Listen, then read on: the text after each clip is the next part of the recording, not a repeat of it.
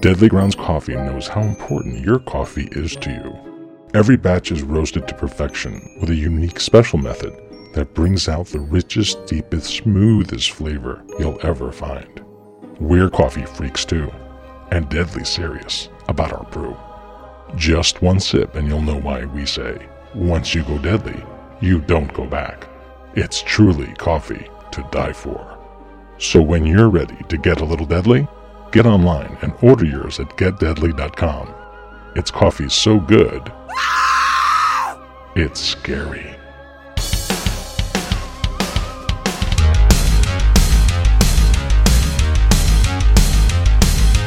Retro.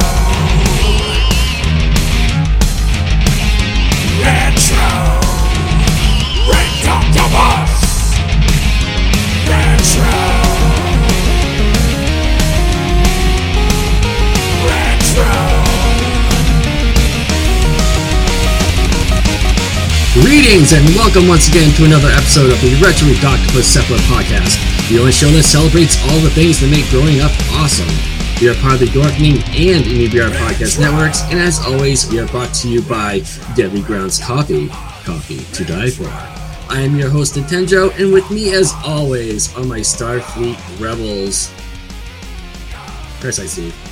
Smoke me a kipper, boys. I'll be back for breakfast.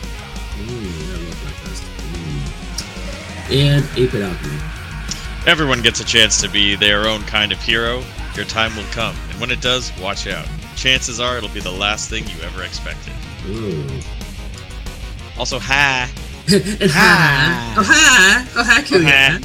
Oh, hi. Oh, hey, buddy. No Hey, pressure. Oh, hi. No pressure. like, don't worry about it. So, on today's episode, we're going to be talking about sci fi movies and TV shows. And uh, we'll we'll start off with a little bit of a, a bio of uh, both Gene Roddenberry, the creator of Star Trek, and George Lucas, the creator of Star Wars. Two titans. And Jesus. Yeah. Yeah, yeah. I mean, you, you got to talk about the two Titans first and get that out of the way. Right. First, we're going to talk about in the room. we're going to talk about like the, the smaller sci-fi shows and Right. So we didn't pick Star Trek or Star Wars as, Right, as one of our picks. Yeah. exactly. Yeah. This is goddamn obvious. Yeah. It's too Too obvious. Too Yeah. obvious. So and then after that, we'll go into. Uh, oh, I'm sorry. So we'll talk a little bit, a little bit about Gene Roddenberry, and then talk about Star Trek, about like you know our thoughts and feelings about the the franchise, and then George Lucas, and do the same thing, talk about Star Wars and whatnot, and then we'll go into our Octoponder, and then we will go into our picks. We picked a movie and a TV show. And uh yeah, and then Tim has the the B segment for today's episode. Yeah. Sounds like a plan. I Yes, love cool plans. guys. Oh, so fun. It's gonna be it's gonna be so cool. So here. cool. Um, all right, so I'll start things off. All right. right, because I'm hosting. Yes. yes. So all the information I got from from Gene and uh, George were taken from the IMB, IMDb and Britannica. Cool. So no no Wikipedia, none of that crap. Nice. So, all right. So we'll start off with with Gene Roddenberry. Uh, he was born August nineteenth, nineteen twenty one, and died October twenty fourth, nineteen ninety one. While in junior high school, he became interested in science fiction, and years later, while reading a copy of Astounding Stories when he was working as a airline pilot, he decided to give it up and become a writer. Roddenberry briefly attended Los Angeles City College, flew a B 17 bombers during World War II, and was an airline pilot from 1945 to B 49. seventeen bomb. Not the B 52s! What? Everybody's bombing places. But it non, wasn't just non-specific. Not It was a rock bomb star. Ah. he moved west and joined the Los Angeles police force to gain experience that would help him toward a writing career in Hollywood. He began selling scripts for television shows such as Dragnet and Naked City. He was head writer on Have Gun Will Travel for two years, winning the Writers Guild Award for Best Script. He created and produced The Lieutenant, followed by three years of the Star Trek television series, produced the films Pretty Maids All in a Row, and the first Star Trek film. In 1964, he began trying to sell the idea for Star Trek to producers, but not until September 8th of 1966 did the first episode debut on NBC. The series was repeatedly threatened with cancellation, but with programs ardent followers, known as Trekkies, formed fan clubs and initiated letter writing campaigns to keep the series alive until Yeah. September 2nd, 1969. So, Jesus Christ, I for people who are not familiar Star with Trek getting canceled. What the so, hell? with people who are not familiar with the original series, in the intro, they stated it was going, going to be a five year mission. Unfortunately, it was just a three year mission because that's how many seasons the show had. Uh, Star Trek chron- chronicled the 23rd century adventures of a cast of characters headed by Captain James T. Kirk, Mr. Spock, and other officers in the in the Starship Enterprise. The 79 aired episodes of the series presented an optimistic view of life in the future as it traced the crew's mission to explore strange new worlds, to seek out new life and new civilizations, and to boldly go where no man has gone before. So true. Just so true. Yes. like totally bold. so bold, so bold. Star Trek enjoyed astonishing success in syndication and eventually spawned an, anime, an animation series from 1973 to 75. A series of theatrical films and numerous spin off series were also made. He was also executive producer of the sequels to television series Star Trek Next Generation from 1987 till his death in 1991. So, the inspiration for Star Trek, you might want it. You might be asking yourself. Americans were afraid of World War III and what the techni- technological wonders of the space race with the Soviets would lead to the extinction of mankind. Fair. Gene Roddenberry didn't think that way. He tapped into the timeless spirit of American optimism and depict a peaceful vision of the future. Yeah. His stories often reflect his social views. His characters are often very diverse, covering many races and ethnicities. Frequent, frequently use sci-fi stories as metaphors for social issues. Many of his antagonists are portrayed as good invi- individuals taken over by fanaticism. His stories often have a conflict between emotion and logic. Many episodes of Star Trek had a minor character known as the Red Shirts. For all those non-Trekkies out there, the Red Shirts that die in every episode. Yeah. Uh, and the start of the meme of you know in the just Saturday like Mail? Yes. So they die to show the danger faced by the main characters. Best known for his utopian vision of the future in which war and poverty have been eradicated. His view of people as being inherently decent and willing to help each other. inherently decent. Inherently decent. Known for having Everyone's that- just like okay. just okay. Some people are just born okay. Known Maybe I was born okay. Maybe it's Maybelline. Known for having diverse casts with many races and creeds represented in the characters. So that's it for Gene Roddenberry. So Okay. what one of the things I always loved about Star Trek was the fact that poverty and war never existed. Well, they eradicated it. But until they started traveling, obviously, you know, shit happened. Run Right, species are just like just pricks in general. And You find all kinds of awful shit outside of yeah, your own outside of your own universe or whatever. And I don't know. I mean, Star Trek. I grew up uh, watching the original series with my dad, and I've been hooked ever since. And when Star Trek Next Generation first aired, I was so fucking excited. So I thought it looked so freaking good. And uh, Yeah, uh, and Data is was like or is like one of my favorite Star Trek characters because you know, as a kid, you know, I loved robots and as a, an android or a robot or whatever, and I just Mhm. immediately was drawn to him. I just thought he was really yeah, he cool, was he was definitely the Mr. Spock of next gen for for sure. Yep. Yep. for sure. You could tell they were trying to like come up with a different Mr. Spock. Somebody who's very quiet and orderly and logical and but he became a very different character, but you know, you can tell that that's what the idea was. You know, I uh I want to say that with Next Generation, um that show started the year we became friends, Joe. That's true. Mhm. That's very true. I remember. I remember, yeah, dude. So I Mhm. remember in the so vividly. I remember in the third grade, we sat next to each other because we shared the same homeroom, and uh, I remember you drew data. Yeah, I drew Data and Geordi, and that was like Did I say data? Oh my god, I meant data. You're a total scientist now. Did I say Data. Data? Data.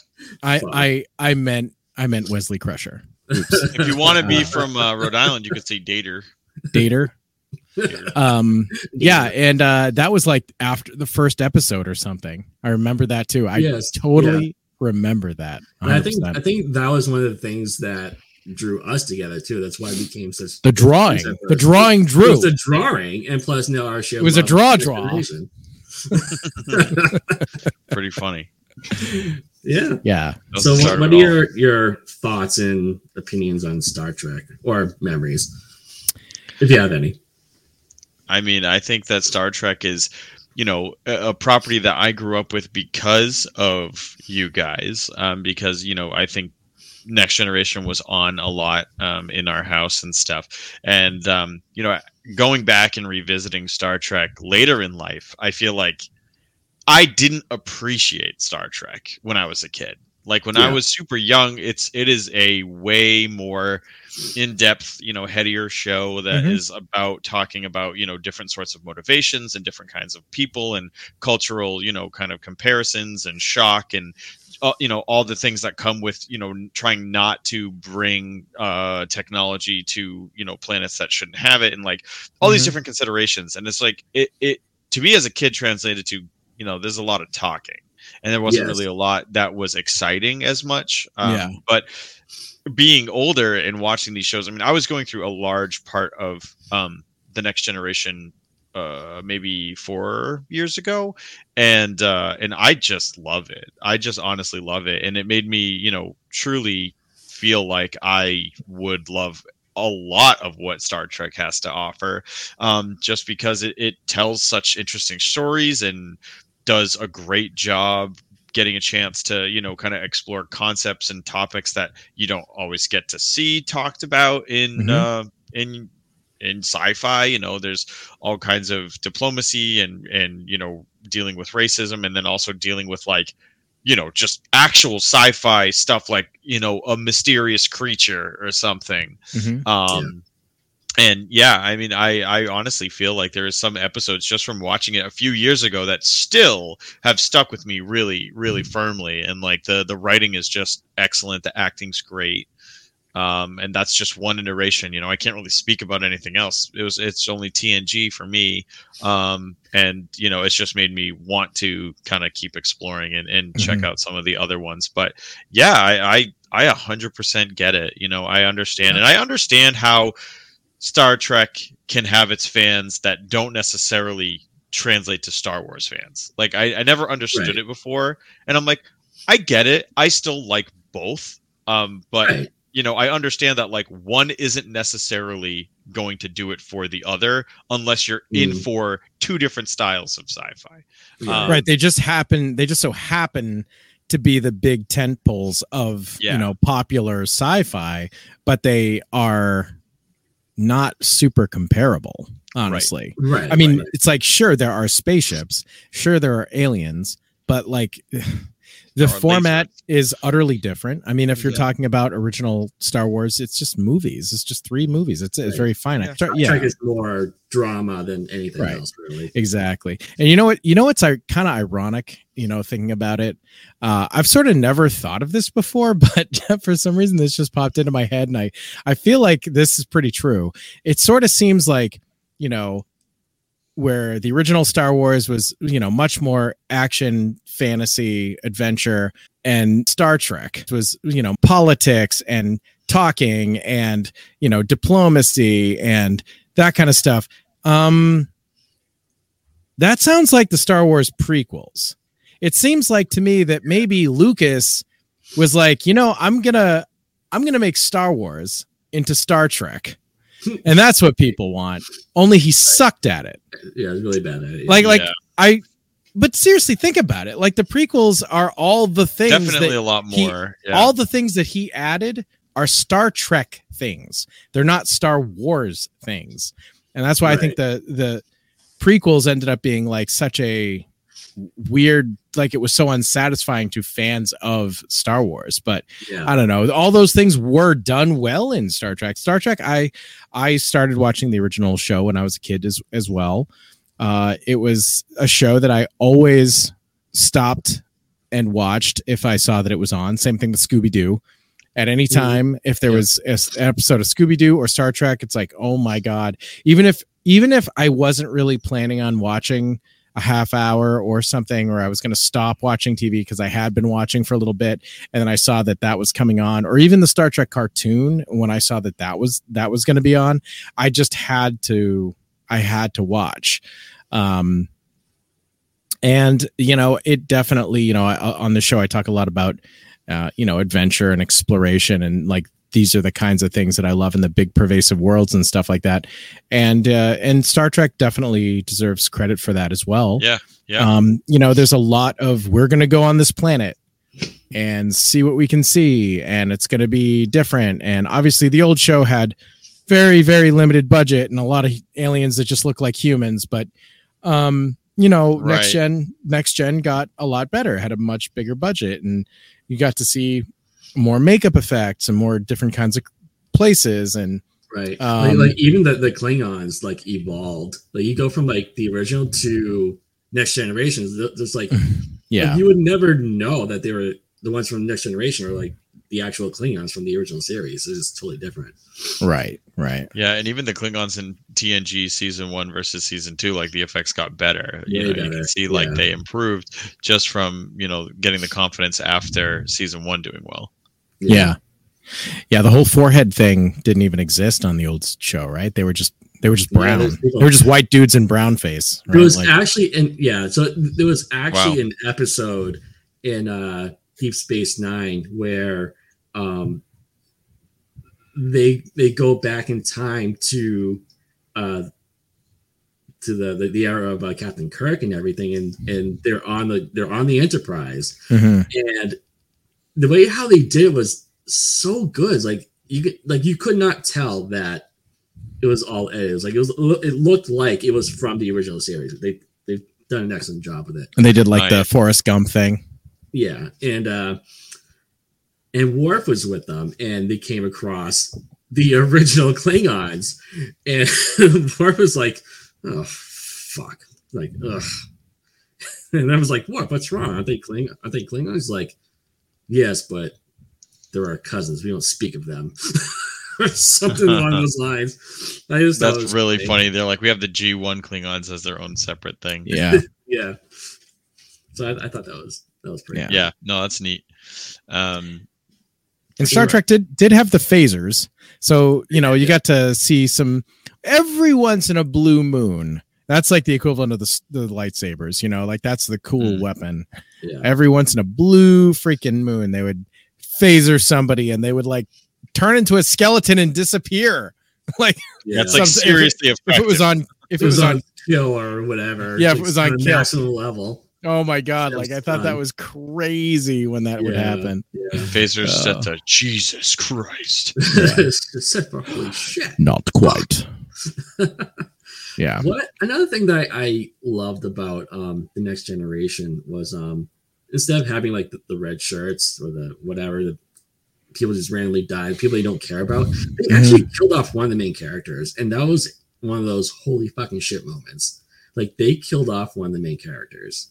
In- in the yar they did Tasha Yar they did. Like oh my god. And I remember like I I binge watched the entire series not too long ago and going back watching that episode was it was really emotional. Like you felt really bad for Tasha Yar, just the way how she died so needlessly. It's like and pointlessly. It's like, what the fuck? And then and then the whole funeral things, like wow. Like Yeah. shit, Yeah. It was, it was a powerful episode. For me, anyways. Yeah, I, I always kind of, uh, I don't know. I, I always hated the way they killed her off. It felt very like, like, oh, you're gonna leave the show, so we're not gonna give you a good death.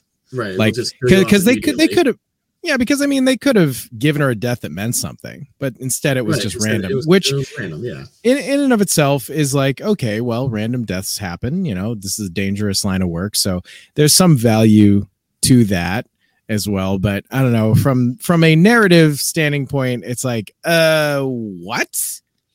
yeah like it's a it's a bummer that that her death did not have like you know more of a, a heroic meaning to it or any Yeah, kind of nothing. thing like that i think it also caught you off guard that much more because it was just so flippant That's that Oh, was it. That was what? definitely it was this so character got it was dead such just a random thing. yeah It when i was it watching so that simultaneous. Not in any way expecting i'm frankly anyone to die but also not Right. like that you know it's like oh my god what the fuck like So- that I distinctly remember that the whole week, all the promos for the show told you that someone was going to die. that's That so was lame. the Yes. Yeah. Yep. fucking lame They're like, who's it gonna be? Someone will die this week on Star Trek Next Generation. And we're all like, what? What? So, I mean, I was, you know, we were all the, the people at the time who yeah were watching it for the very first time were 100% expecting a death, like which okay. sucks. Um, Yeah. and Yeah, then it when totally undermines the fucking Yeah, storytelling. it does, It's great. and then Thanks, when that CBS, right, and then when that happened, Yeah. it was like, oh, that's that was sucked. Like that was it. Okay, Right, whatever. right, Yeah. right, yeah, that no, that really does super color it differently. Yeah. Um, but well, yeah, I don't know. Um, I I am like super curious to watch Deep Space Nine, uh, just because I feel like it's one of the most like divisive seasons of the Yeah. show. Um, and I don't know, I I am that person. Like I want to watch the things that people hate because I want to I think that look at them objectively and be like, okay, Yeah. is this deserving of all this hate, or is it just because it's coming from like a point of, of bias that you expected something that this isn't? Like, I, don't know. I'm always what drawn to. I'm always drawn to watching uh, shit like yeah. that. right, but I don't know. I I feel like at this point in history, everybody loves Deep Space Nine. Yeah, I think oh, that- good. oh, That's ye- fair. I think it's it's- a lot of people I say honestly- It's become the vogue one to say is your favorite because like forever it was always Yeah. TNG, and I Yeah. feel like it's now in vogue to be like no no no no no no. It's And Joe TNG. obviously changed his opinion. So Yeah, the one that I Rewatched also it and think loved that. I think that- Voyager gets shit on like Oh, endlessly. Yeah. yeah, Yeah, yeah, you know, Voyager is the one that gets shit on. Like And, I mean- everybody loves Deep Space Nine. Yeah, and I'm, I, you know, I, I really hope sincerely that Voyager doesn't get shit on because of the the female captain. That'd be horrible. But I don't think I, don't think so.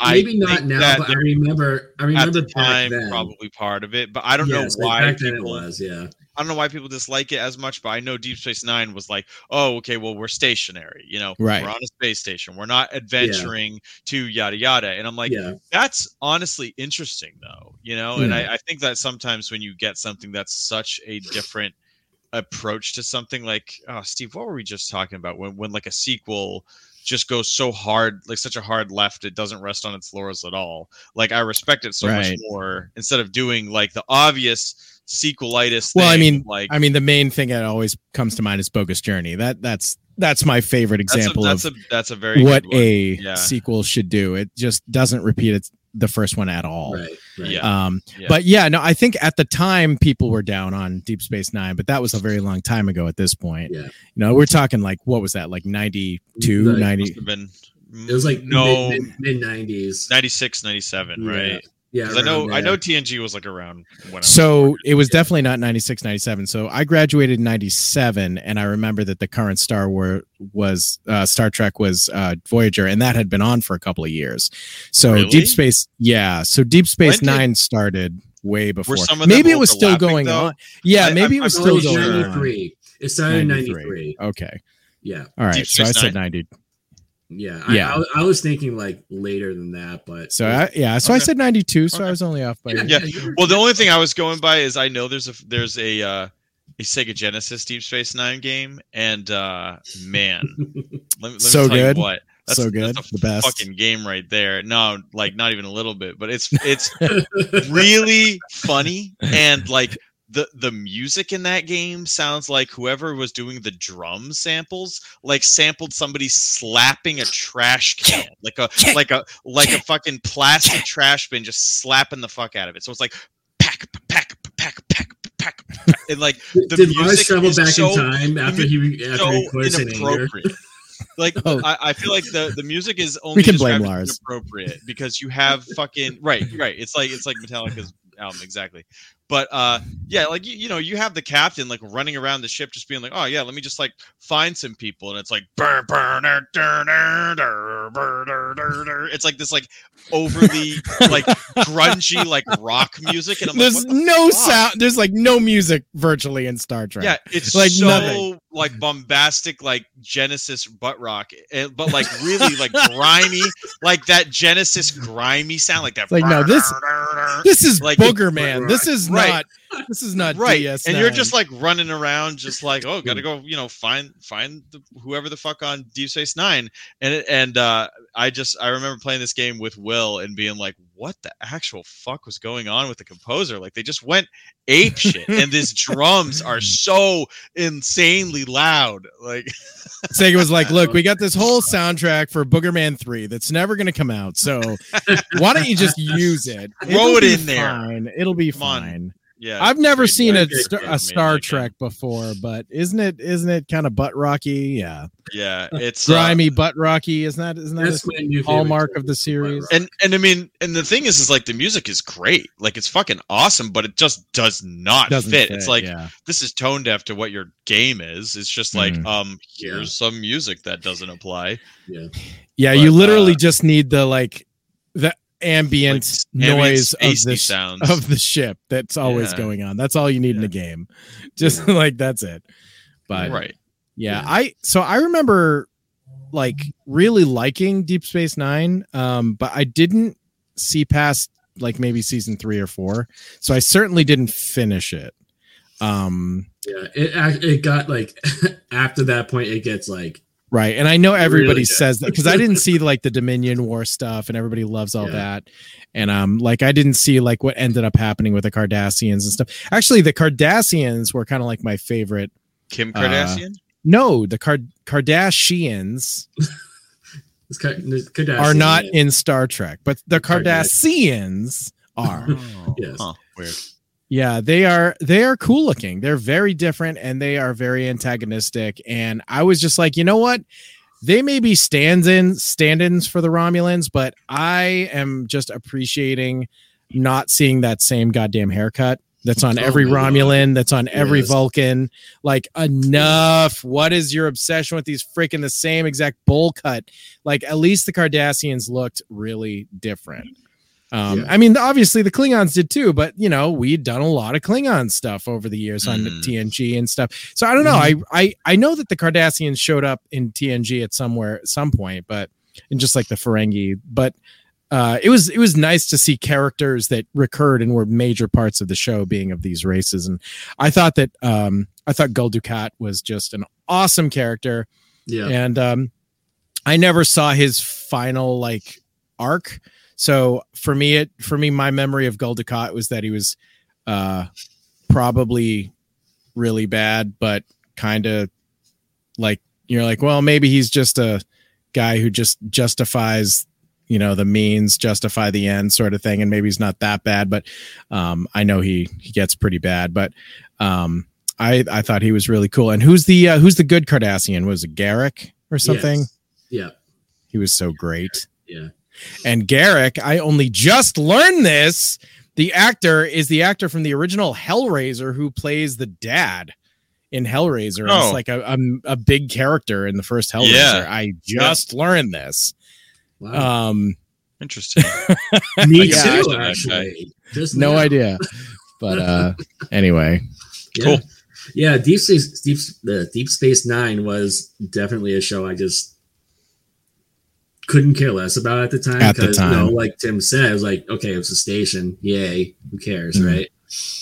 And then I watched Babylon 5 with with Bill many years ago. I'm like, huh, you know what? This isn't so bad. It's actually quite good. It's very, very good. it's quite It's quite good. It's quite good. Uh, so, so I'm like, you know what? I'll just I'll give this show another shot. Yeah, yeah. Why the hell not? That's so cool. I mean, And- that's so cool, and it yeah, ended up and being I- your favorite. I binge watched the entire thing, and my Yeah. opinion on it is totally different now. It's it's one of my favorite shows. I think Sisko is probably my one of my favorite captains. Oh, for sure. Avery He's Brooks. so Oh my oh, god. I love Avery Brooks. He is so He's his his voice is one of the best voices. yeah. He's he's like a Keith David that he's like a Keith David or a Morgan Freeman or he's like one of those like voice guys that gets no credit. He's never in the conversation for like best voice. It's like when people say, "Oh, who do you want to narrate the story of your life?" or something like that. It's always like the same few people. It's like, uh, dude, Avery Brooks can totally narrate the story of my life. Like, it would it would be amazing. I mean, It would sound really good. I want him to as well. He's really really good. He's got an He's really, incredible really voice. Really, Yeah. really good. yeah he was he was very very even keeled which is really cool because we came off of uh picard who was kind of a hothead and kind of an arrogant prick sometimes Yeah. and like you know avery brooks i mean i mean Sisko was just like not like he was very very calm very even keeled very controlling of his own emotions And very And intelligent too. very The way how he smart. Situations. He was very cool and then Yeah. you you go to janeway who's who's great in a different way i mean i absolutely. I didn't love uh Voyager, but I I did like Janeway, and I do think she's a great captain. I really like her as a, a, a lot. Yeah. Um, she was more of a, I don't know, like a combination between Kirk and and Picard, like because she wasn't afraid to go do stuff, and like Picard rarely left the bridge. It seemed like, uh, or at least the sh- the ship. He he rarely like went down on on missions or whatever. And I don't remember if Janeway did either, but I feel like she maybe she did she did she did she leave the ship for away did, stuff. Yes. yes. Like I feel like she was more adventurous than I, I can picture her shooting a lot more phasers than Picard did. yes. Um, but she she was really cool, and I I think that um, I think Kate Mulgrew. This is my Kate Mulgrew voice. Hello, I'm Captain Janeway. Ah, I'll just talk like this for the rest of the episode. I think she's I think she's cool. I think she's really cool. Absolutely, yeah. Um, I, she, She was awesome on she- Orange is the New Black, like really, really awesome. She reprised her role in um, uh, Star Trek Prodigy. Oh yeah, there's a kid that kid show, right? Yeah, the CGI show, Right. I think it's really cool. I It mean, I've cool. never. I mean, I. yeah, you're I not, try to you're not it, it's six. Cool. Yeah, I'm not six, and but it's I'm it glad is she's cool. Mm-hmm. no, she's back in the franchise, and I think that's really freaking cool. right. Totally. Yeah. No, I I I dig her. So so Joe, Yes. um, if you had to put like your top five in Star Trek order, shows. yeah. So obviously number one is Deep Space Nine. I go like from like my favorite to least Okay. favorite. Okay. Okay. So gotcha. it would be D- number two is next gen. TNG. Okay. Yeah. And then uh, Enterprise, and then Voyager, and then the original, and then and then Picard season three. Everybody So is having a really good time with I mean, honestly- season three. That's cool. And honestly, just don't even bother the first two seasons. Just just watch three. Just watch the third season. That's all. That's all. That's all I've seen the first season. I haven't I haven't gone past it, but um I I gotta I gotta get there. I gotta do it right. I can't Yeah. just skip a season.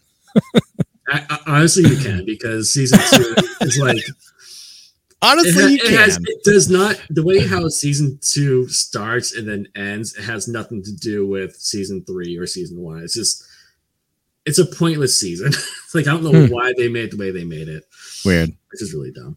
But um, yeah, Cool.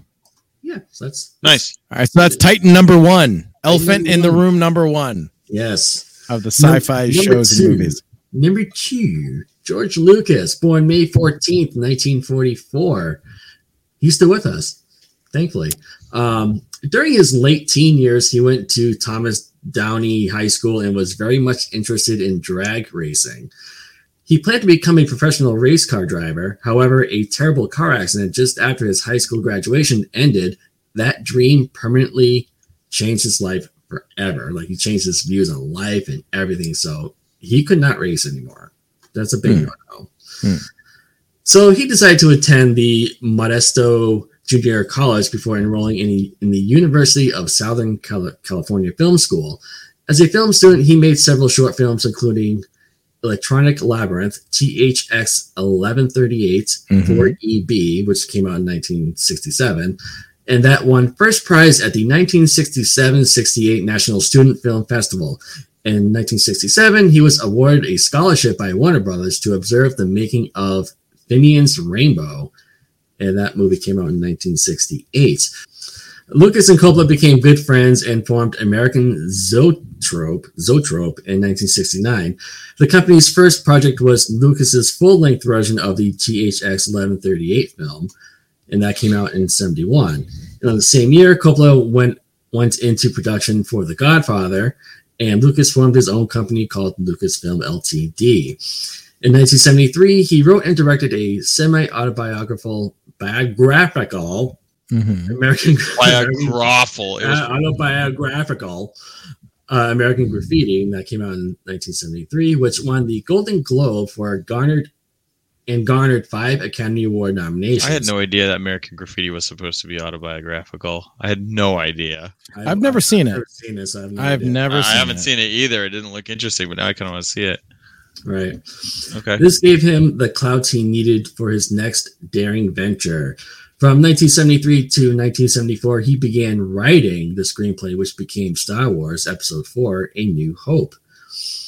Inspiration. He was inspired to make this movie from Flash Gordon and the Planet of the Apes films. In 1975, he established ILM, which stands for Industrial Light and Magic, to produce the visual effects needed for the movie. Another company called Sprocket Systems was established to edit and mix Star Wars and later become known as Skywalker Sound. His movie was turned down by several studios until 20th, 20th Century Fox gave him a chance.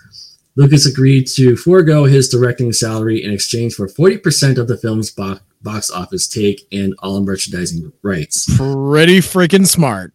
Yes. Basically, the smartest thing you could like anyone has ever done. Basically, except for like you know you know buy stock in Apple in the like 1980s like that. right.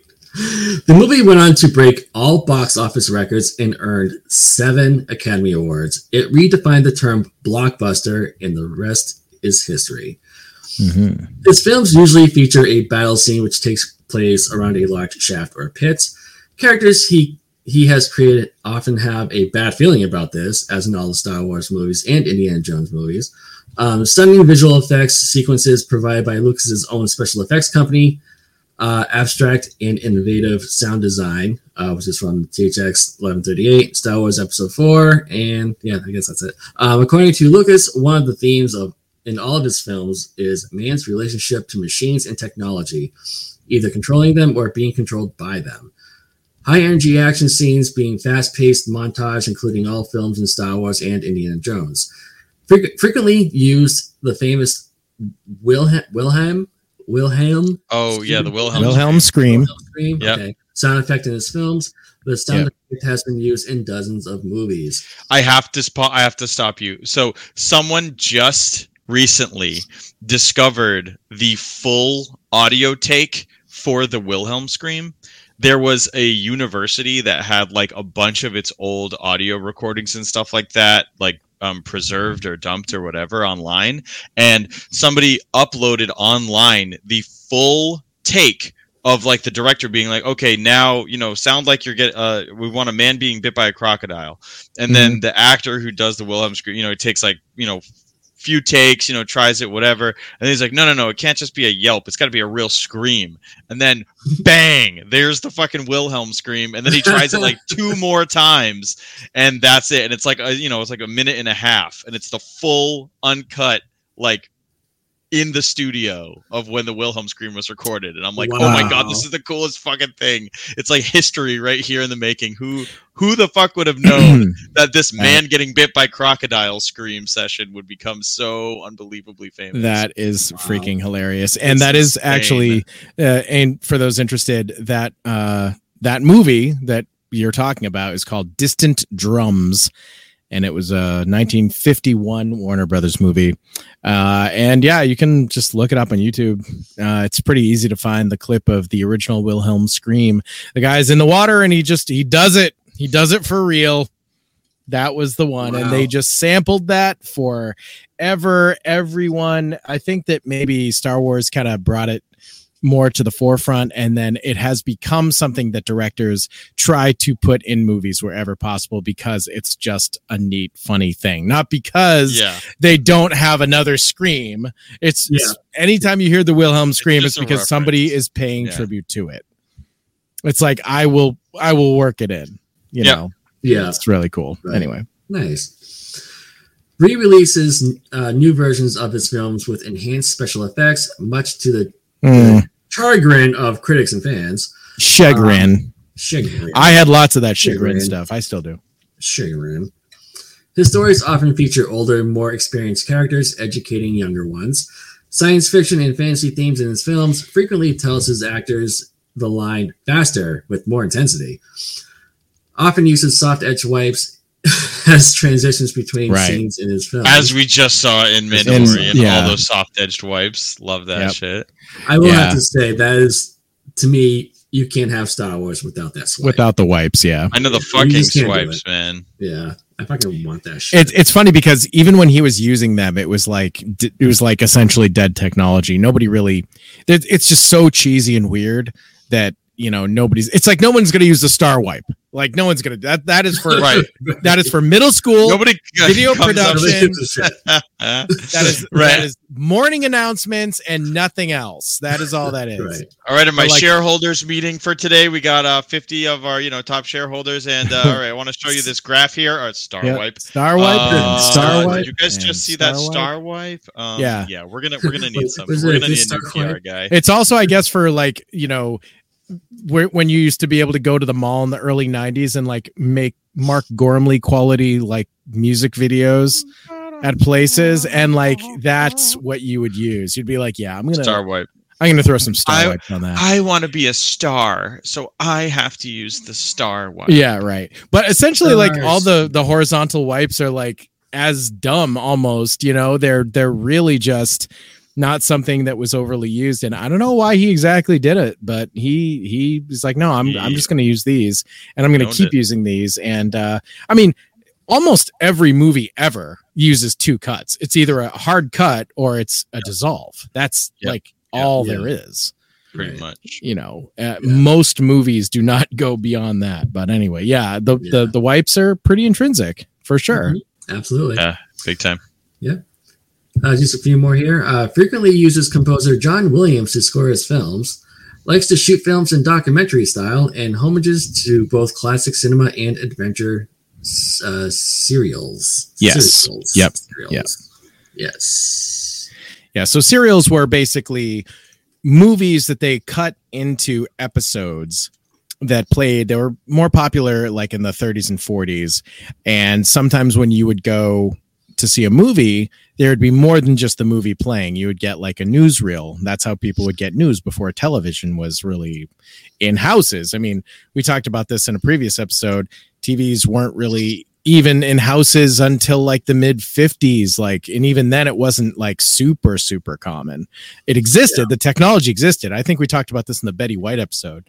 But like you know people it's like well you'd read the newspaper that's how you get news but you could go and you could watch a newsreel and you could see video of like you know the war effort and different things Mhm. um, there would be a cartoon. A lot of those original uh, Warner Brothers cartoons and Disney cartoons, all the old Mickey Mouse, the old Bar- Bugs Bunny, and the old Porky Pigs, and all that stuff, and, and like that that stuff. That's that's that's that old. A lot of those came Yeah. out in the the forties, and um, you would see them at the movie theater. You would go, you'd pay to see whatever the feature was, and then you would see like a cartoon, and you'd see a newsreel, you'd see another cartoon, and sometimes they would play a serial. And like the Rocketeer, um, for those of you who know the Rocketeer, that is riffing on the old serials. Like the look of that character is riffing on the old serials. Uh, specifically, there's this guy, uh, Commando Cody, who is the like the,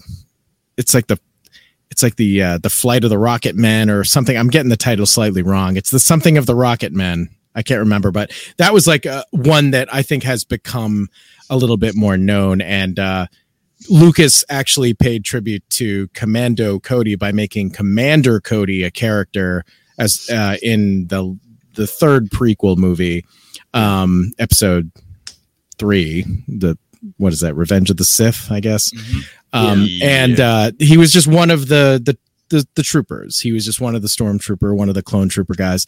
Um, and and uh, you know, th- so he's he's been looking back towards serials for a long time for this, and then also that's what Indiana Jones is. Indiana Jones is a pastiche of the 1940s serials. Everything about that's why he's fighting Nazis. Like Mm. everything about like all of what George Lucas loves is like those those pulpy 40s serials big time like so like intrinsic to his like artistic language his visual language and everything he's into kind of keeps coming back to that. And that is a very different place to start than where Roddenberry is starting. Roddenberry's like I'm I'm looking to what I hope the future is.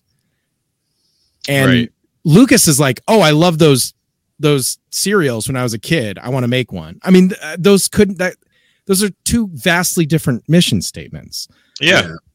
Uh, I mean, yeah, you know, Star Wars to me is is the big, you know, the big player on in the field, right? Like Mhm. everyone knows Star Wars. Everyone at this point hates Star Wars. It seems like because it's it's Star Wars to fucking death forever. Uh, but I I think Star Wars is great. Uh, definitely been, you know, following it throughout all the different movies and. Uh, yeah, I mean, you know, it, it can't not be part of the conversation, whether you love it or hate it. You know, it Right. is a humongous inspiration for a lot of sci-fi that exists and you know it's the grandfather and uh you know still very much a contemporary with the stuff they're doing on disney plus uh, i think a lot of that stuff has been really cool but um yeah you know star wars is an exciting universe. And i think that the stories that the movies have told have been cool but the coolest part has always been wondering about the other little things going on in the background and the shadows and these characters that you see for a scene or two and just like reading between the lines. And i think world building is something that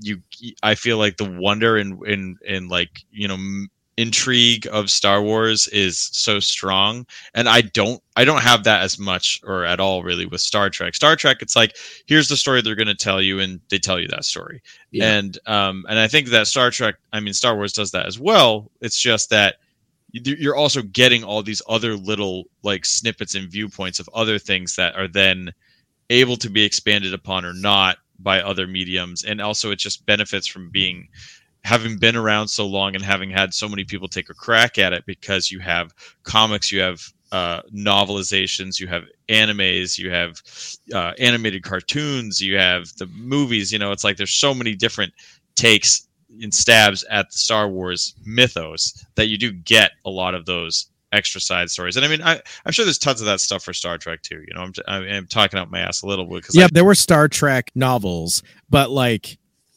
who talks about them, who remembers them, who cares? Like I'm Yeah, sure they know. have a few I don't know. people, but the world of Star Wars literature is a juggernaut. It's pretty nuts. Yes, Yeah, yeah. it's it's really insane. And honestly, like I feel like um this is kind of like just tangential but related to a previous episode we did. I don't think there was any Lego sets I wanted more than Star Wars Lego sets. Like Hmm. of of licensed Legos, like the option to get these Star Wars ships was like the coolest. The coolest thing. Mhm. And you know, it's because there is this just awesomeness to the design of the Millennium Falcon and the X-wing and the Tie Fighter, and, and like just the the engineering of Star Wars is super fantastic. It's super Mhm. interesting, and you know, there's just like whole groups of people that are just like massive fans of just Mm. like the ships and the tech Right. and not even they don't give a crap about the story Yeah. you know it's just like how much of it opens up your mind to all these other things and star trek definitely satisfies that as well but you know i think that is the strongest aspect of these two is that the the, the worlds feel so thought out and there's so many different angles to them Mhm. um that it, it just it doesn't feel like you're talking about a movie. It doesn't feel like you're talking about someone's movie. It feels like you're just like expertly knowledgeable about this other fucking realm that doesn't exist, but there's so much detail to it that Mhm. like you can have scholars of Star Wars Right. shit and scholars of Star Trek. And so that to me Yeah. is like just super interesting. And Right. and it makes you wonder like how many of the Star Wars knockoffs, how far they could have gone if their first movie was done well enough. But there were so many imitators and uh and so many, you know, kind of crappy attempts at trying to cash in. Oh yeah, that. Star Wars hit Yeah. uh, the theaters and was such a success that people were rushing movies into production like that week. I mean, famously, uh, Star Crash, which is um, Yep. Yes. an Italian Star Wars ripoff starring Caroline Munro and Marjoe Gortner. Um, it's like that guy was given like a week to write that screenplay. Like his boss was like, "Hey, uh, do the it Star now. Do it now. He's like, "Hey, the Star Wars a movie. Uh, it hit the big in America. Like, uh, and, and he's like, uh, literally, write this. Yeah, I, I, can you do it in a week? He he had he rip off this movie in a week. Can you do it? Can you write our, own Right. version? Like, it, this Right. is the kind of thing that happened. and I and I, I think that you know obviously whenever you have an imitation that is purely imitation, it is not you know paying homage. It's not a loving tribute. It's just like I want to Yeah, copy we wanna cash- I, I yeah, just we wanna wanna print cash in. money. I just want to print yeah, money right now. It's like those are almost always going to suck ass. And then you Yeah. have you know different sci-fi takes. You know, like Dune or something that Mhm. like has its own Has a- whole you know slew of fans. and and, Dune uh, came first, and Lucas is a big Dune fan. So the, so that like you know is is just like it was successful as a book and then probably became a movie after Star Wars because they're like hey there's Right, an it- yeah, appetite it did, yeah. for for this type of movie Right, which is exactly. That's exactly like Star Wars almost gave them the courage to be like let's try to do this as a movie hundred percent. Yep. which is which is really cool um Mm-hmm. Mhm. and and a different kind of way to look at it and then there's also just like other you know things that were inspired like stargate and babylon 5 like you mentioned a lot of the stuff we're going to talk about later um Mhm. that were were Yeah. you know, obviously everything's inspired in Yeah. some way by star wars and star trek Yeah. um but yeah i i super you know super reverent of the series and i i i very much consider myself a star wars fan i have liked pretty much every Star Wars movie. Um, I mean, the prequel trilogies are definitely the the, the weakest point for a lot of reasons. Um, but I like the new trilogy. I think the new trilogy is great. I mean, I granted haven't gotten to see them all a lot of times each, but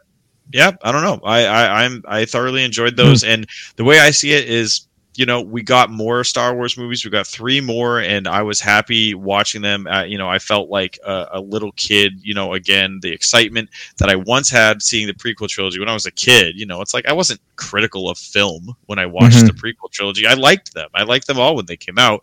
Um, but when the new when the new trilogy came out, you know, I was like, wow, you know, I'm I'm an adult now, and these are movies I can just watch like objectively, and I still love them. I love like Mhm. the the wonder of of everything going on, and Mhm. you know was was totally happy for it, and and all the sorts of different kind of stories that we're getting from from Disney Plus, and and getting to go back and watch Clone Wars and Rebels and stuff like that. It's like it's just great. You know, there's so much here that to say to say outright that you don't like Star Wars or you don't like Star Trek feels uh, similar to like parents back in the day saying that like all metal is is horrible. You know, all metal is screaming. It's all like, noise. Yeah. It's like uh you know you kind of you're kind of being a bit reductive here like there, there's a lot of different flavors within this umbrella. Um and so whether or not you're you're interested to try and give it a fair shot is up to you. Uh and if people aren't then that's fine. But you know you can't you can't definitely definitively say there's nothing good about certain things. Like there's so many different aspects. I mean uh, star wars visions i thought was really cool. And they're coming out with the Yeah. second season of that the anime like you know animatrix style uh anthology that was on Disney Plus. I thought Way Star to name drop the Animatrix. Wow. Oh yeah, oh yeah. I mean, it'll always be the anime. Like anytime anyone does like an animated anthology, it's it's Animatrix. they're doing the Animatrix. Animatrix. They're doing the Animatrix. Uh, Right. It'll just it'll always be a point of reference. But- Especially if Yoshiaki Kawajiri does a segment. oh yeah, unfortunately, he he never does. probably won't. Yeah, I mean, I think he had one in the Batman one, didn't he? He did, yeah. Uh, yeah, but yeah, I mean, other than that, but um, yeah, Star Wars Visions was great, really, really good. I think that there were some episodes in there that were, you know, weaker, uh, but the strong ones were were fantastic. And so each each episode is just its own little story, self-contained Star Wars, you know, related whatever. Um, but they're not pulling from characters that you know. They're just like their own thing. And uh, Star Wars Visions season two is coming out soon, and I really want to check that out. So yeah, I don't know. I I just I'm game. I'm always game for for new Star Wars shit. Mm. Like whatever. Yeah, that's cool. I, I have I have fun with it. yeah, I feel the same way about Star Trek because now they're coming out with like so many different types of shows now. You have Yeah. so many now. You, you have Discovery, you have Strange New Worlds, which is amazing. I do really Um, want to see that The, specifically. St- uh, Strange New Worlds is definitely like more like haven't heard the of it. older, more like the, the older style of Star Trek. It's like everything's Yeah. episodic and everything. I love. Cool. Hey, It's I really love. I love the idea. I love that it's Captain Pike and Yes. Spock and in the old days, and I I love Anson Mount. I'm a big Hell on Wheels fan, and uh, Cullen Bohannon's one of the greatest TV characters of all freaking time. I will die on that hill, and uh, Anson Mount is awesome. Uh, so I am psyched that he got to be uh, Captain Pike in that show. Yeah. So I really he's, do want to see. He's a perfect fit too. Yeah. Really But- but for for i mean i won't go on too long about star wars it it's just you know it's one of my favorite things. It's always been one of my favorite things. It, it's a warm hug. It's a it's a security blanket. It's a you know it's it's a grilled cheese with bacon sandwich. I mean i don't know what to say. Like i just everything about it every, the, the visual language this the the sound design the music the musical cues that make it the, the original trilogy and its musical cues especially are, are just they're just everything that is movie magic is in those Yep. star wars those first three movies. Mm-hmm. And i i just you know i mean i whenever somebody says like well what's your favorite movie? What are your favorite movies? It's like well I mean, I never list Star Wars because it's like unfair. There's it's like three spots are going to be taken up, like so I just usually le- omit them. But I mean, there's there's like nothing I love more, you know, than those those three movies. It's it's everything I personally love. Uh, you know, it has, you know, s- there are so many like interesting scenes. Even if we just stick to that original trilogy there are so many interesting scenes that always stuck with me and you know resonated with me as a kid and had me thinking about them forever. Like the the concept of just something as simple as the trash compactor. So it's it's easy to to be reductive like joe you said oh it's all action. It's like well what act what's action? Is it punching? Is it lightsabers? Because like there are so many different unique scenes that don't ever repeat. Like the trash compactor scene in a new hope is like Yeah. it's one of these scenes for me. Like that is unbelievable. They're trying to escape. They end up in this room. Uh oh. And then the, the walls start to come in. You know how freaking scared I was of being crushed as a kid after that? It's the most unrational, most irrational fear. It's like, when is it's like being afraid of quicksand? When is this ever going to come up?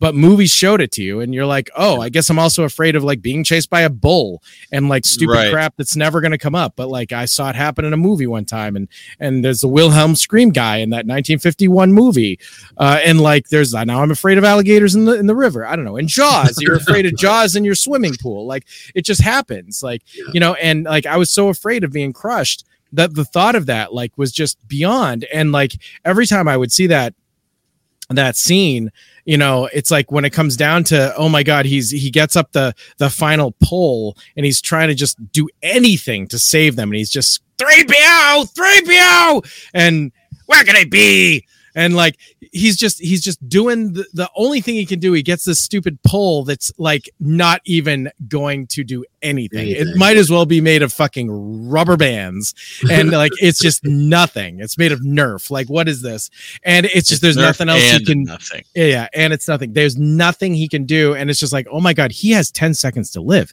They're all gonna be like crushed, and that that sequence, uh, it's just it's it's it's unbelievably amazing, and and that um. th- They add the creature with the eye stalk that you never even get to see. So it's like, man, there is this, there's this unknown, and that is another thing that I always love when something shows you a little and it leaves you wanting more. It's like there's an eye stalk and there's a tentacle and there's something swimming and it was smart enough to know to get the fuck out because it sensed the vibrations or something of the room starting up. Um, the Dianoga. But anyway, like you know, the Tauntaun scene. I mean, come on, when when Han cuts open the Tauntaun, I mean, who doesn't who who didn't have that seared into their brain after seeing that? Can you name any other scene in a movie that's ever done that? No, because it would be it would be ripping off the Tauntaun scene. Like you can't do that. Everybody would everybody would know it instantly because that is such an incredible, such a unique type of a scene. You know, there are just Right. so many like that that are throughout the movies. And when I was a little kid, I I loved them, but I didn't always remember which scenes were in which movie. And sometimes I would be like, "Oh, I want to see the one with you know the trash compactor," and I'd be like, "Is that is that the second one? Is that the third one?" Like I was little and I, I just didn't have it all straight yet and stuff, and be like, "Oh."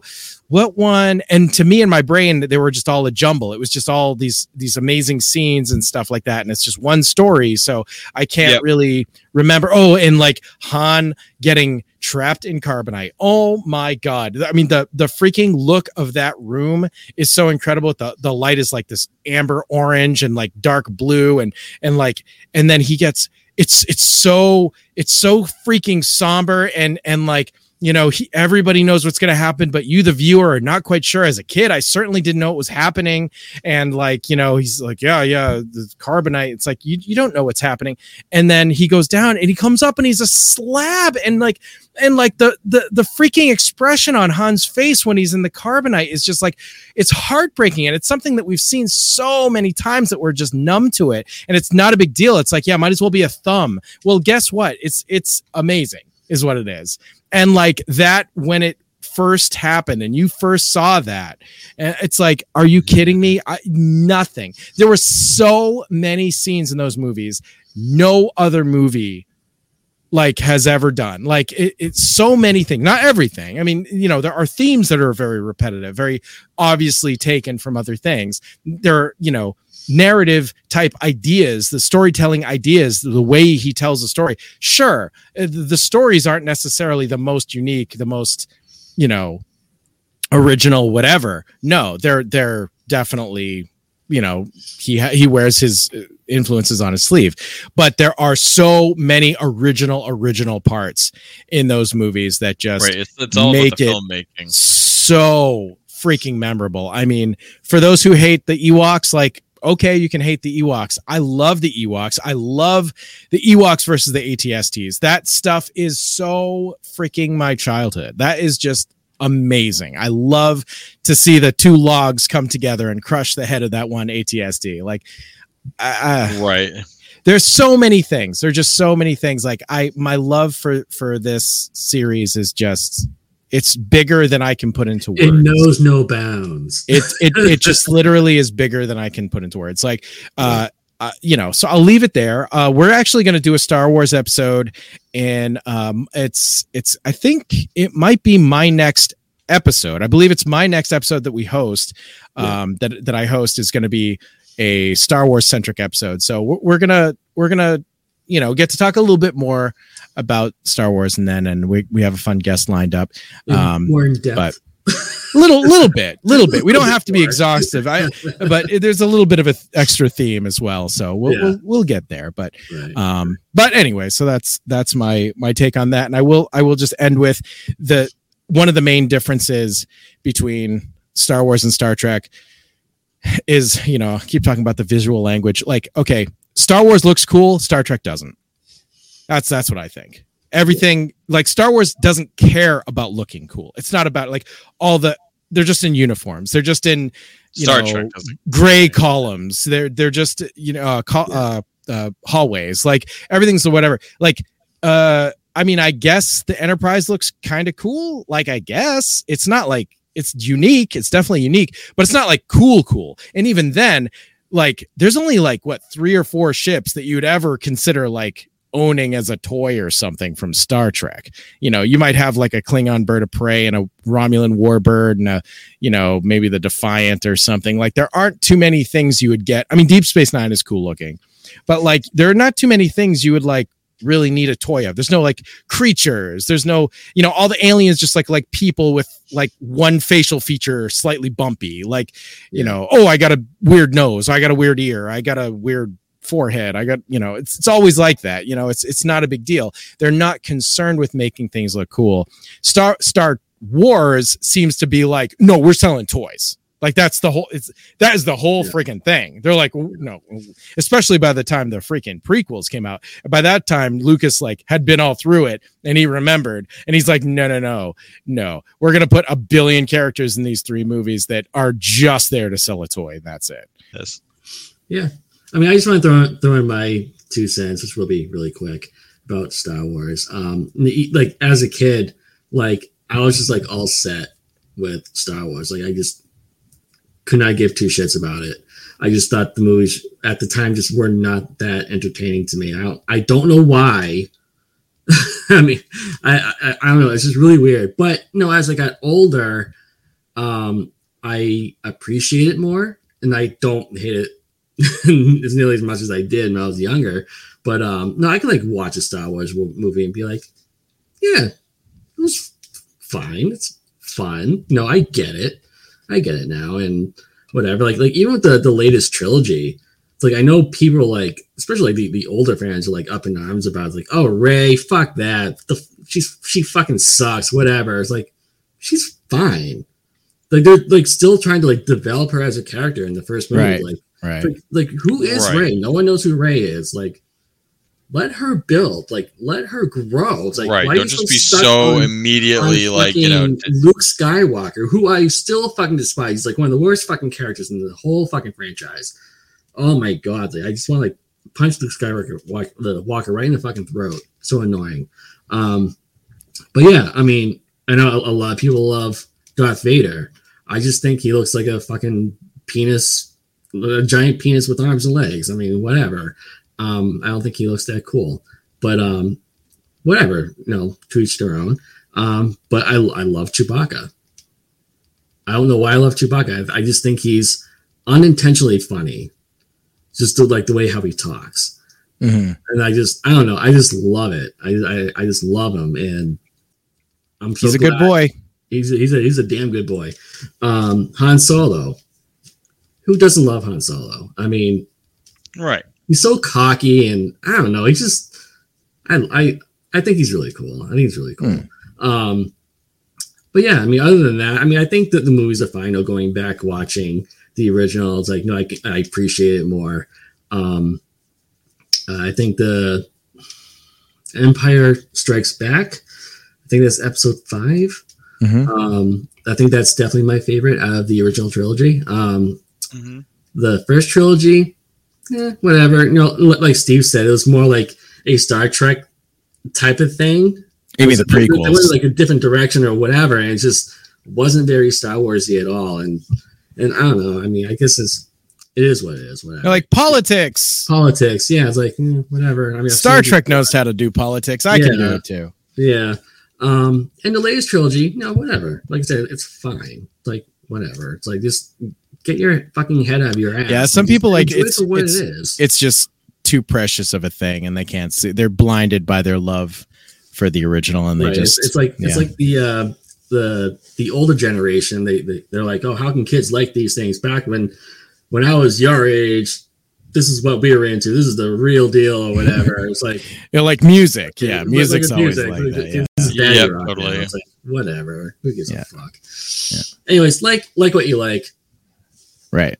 you know it is what it is so yeah Exactly. so so that was our first half of the episode and uh we got a little octoponder for you guys uh yeah so as i posted earlier today for the octoponder the question is what is your favorite sci-fi character can be a hero villain and bonus points if you can name a favorite ship so while you guys think about that uh, we'll play some ads for you and uh, we'll come back and read everyone's uh comments because there's quite quite a bit of you guys that posted on there and uh and of course we'll give our answers as well. So once you guys stick around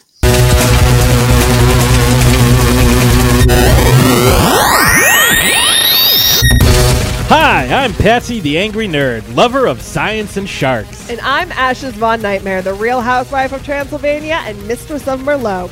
And, And we're, the hosts of the Throwdown Thursday podcast, part of the Some Buddies and Grand Guignol networks. Join us each and every Thursday as we break down all the characters you love and love to hate. That's right, we cover characters from movies, television, books, video games, and even real historical figures. Plus, we discuss science. And wine, like so much wine, like all the wine. We also pit random characters against each other in free for all contests voted on by you, the listener, and reveal the results the following week. Did I mention the wine? Like there's a lot of wine. So join us on our journey through pop culture on Spotify, Stitcher, Apple Podcasts, Podbean, and everywhere you listen to podcasts. And we, And we will, will see you next Thursday.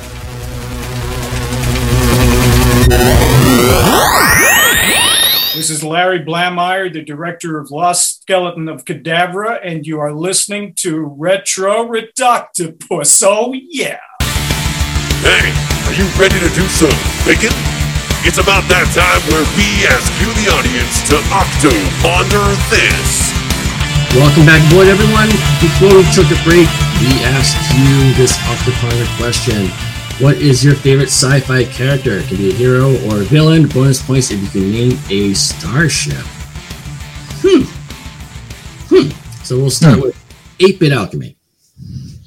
Uh, favorite sci-fi character. I mean, I I honestly have no idea. There's there's a billion. It's definitely a Uh, but I mean, if I'm if I'm gonna go, I'll just you know stick to Star Wars here. Um, I'll I'll say that I get some of the most joy from R2D2 and C3PO. Like I really like the foil that they provide to a lot of it, but uh I'm actually going to give it to R2D2 because I have such a respect for characters that can convey a ton of emotion in co- with context and not necessarily say anything. Um, I think that's super impressive, and like R2D2 is able to be a like lovable, compelling character that can react in like different scenarios with just noises. And you're Yeah. like, I know what you're thinking. I know what you're like going through, and like other characters speaking through him. Um, so I mean, like, I, I'm gonna I'm gonna give credit to that in terms of just like having a lot of respect for that and and just really enjoying that. Um, and that's an element that's like kind of a through line for a lot of the droids throughout the different um, Star Star Wars things. Um, but uh, as far as my favorite ship goes, I mean, there's so many cool ones. Uh, I mean, if you can't pick one, then it's fine. It's just like yeah, You just won't get the bonus points. you just won't get bonus points. yeah, yeah. I know. I mean, I'm, I'm definitely not going to win. You know, um, if, that, if that's what it's going to be down to. Um, honestly, I'm going to be fucking basic as shit. It's like the X-wing is cool as fuck. Like Yeah. the X-wing is uh, all over your face everywhere, and you just are like, oh, it's the Mario of of star of like spaceships, right? It's like Right. X-wing is so cool though. So fucking cool, and Yeah, it can fly not extended. And then when it goes with the X's out to go into like you know the firing mode instead of flying, it's like ship is just goddamn cool. It is. And, like I if know. the X-wing looked stupider, there would be a lot of less like momentum for loving these like space battles and stuff. Yeah. But yeah, I don't know. I, I'm, I'm gonna I'm gonna be a basic bitch, but I, I really like it. Love it. Yeah. Nice. Nice. Parasite Steve. Um. All right. So like it's it's impossible. So whatever. So I'll just I'll just do uh I'll say Han Solo and uh, Ellen Ripley from Alien. Um. Nice. Favorite Star Nice. sci-fi Nice. characters of all time. Those are the real answers. Uh. But my fake answer that I also sort of mean is uh Ace Rimmer from Red Dwarf, which was an alternate version of one of the characters. Really? Uh, Rimme. Rimme. Rimme. Uh, so uh, there was uh yeah uh, yeah so so rimmer was like the hologram dude who was like useless and terrible at everything and ace rimmer was the version of him from another dimension that was the opposite and he was the best at everything and he was so freaking cool and he was part errol flynn part james bond and part indiana jones uh and uh, his catchphrase I said at the beginning, at the top of the episode, "Smoke me a kipper, boys. I'll be back for breakfast." and every time he would every time he would exit a scene because Oh. anytime he's in a scene every other character loves him like dave lister who's the main character, who just like cannot stand Rimmer, and you know he's always on his ass about everything, and just does not let up for one second. He's so enamored with how awesome Ace is at all times, and he's just like, oh, "Can you just stay?" And he's like, "No, I, I don't think I can. That other version of me is too insufferable. I'll I'll go insane. Sorry." and uh, and every time like Ace would leave any scene, there would be a character there that would go, "Ah, "What a guy." That's just good comedy right there. Uh, for a ship, I have to go with this is a recent one, but man, am I enamored with this to the point where it might just be my favorite Star Wars ship ever.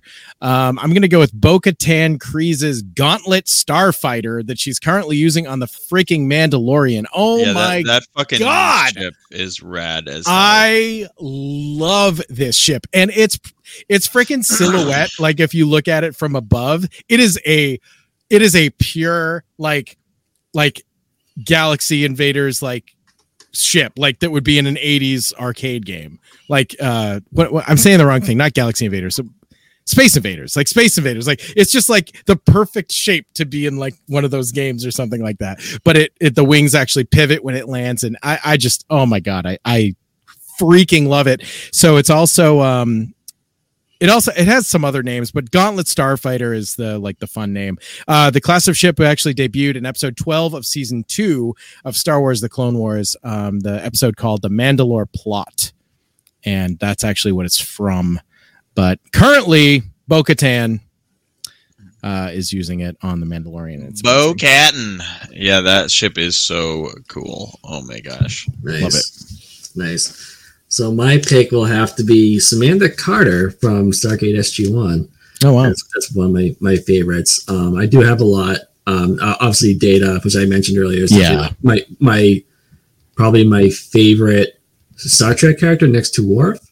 No, you Um, liked Data, I think. Oh, you're right. You're right. You're who, right. do, who doesn't? Datter, Datter. Yes, I love Did- Datter. did- yeah, Datter. And uh, for uh, the the spaceship, I would have to say the EAS Valkyrie from uh, Babylon Five. Okay, Um, it is it's pretty pretty freaking cool. Um, you guys have to watch the show to, to see it. It's it's really freaking. It's a fun series. I, I really enjoyed it. Um, nice. Yeah. So those were our picks, and now I will attempt to read everyone's replies to.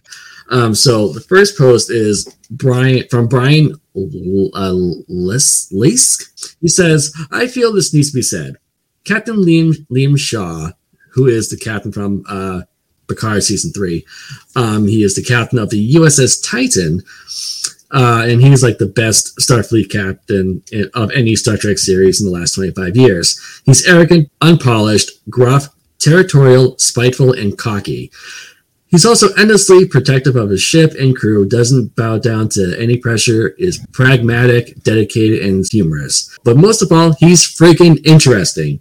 I like him in in uh, uh, Star Trek Picard season three episode one. I love him by season three episode four. Todd uh, Stashwick plays this character. I, this is my first time ever seeing this guy. I've never seen him in anything else before. Um, he's he's definitely a really cool character in the show.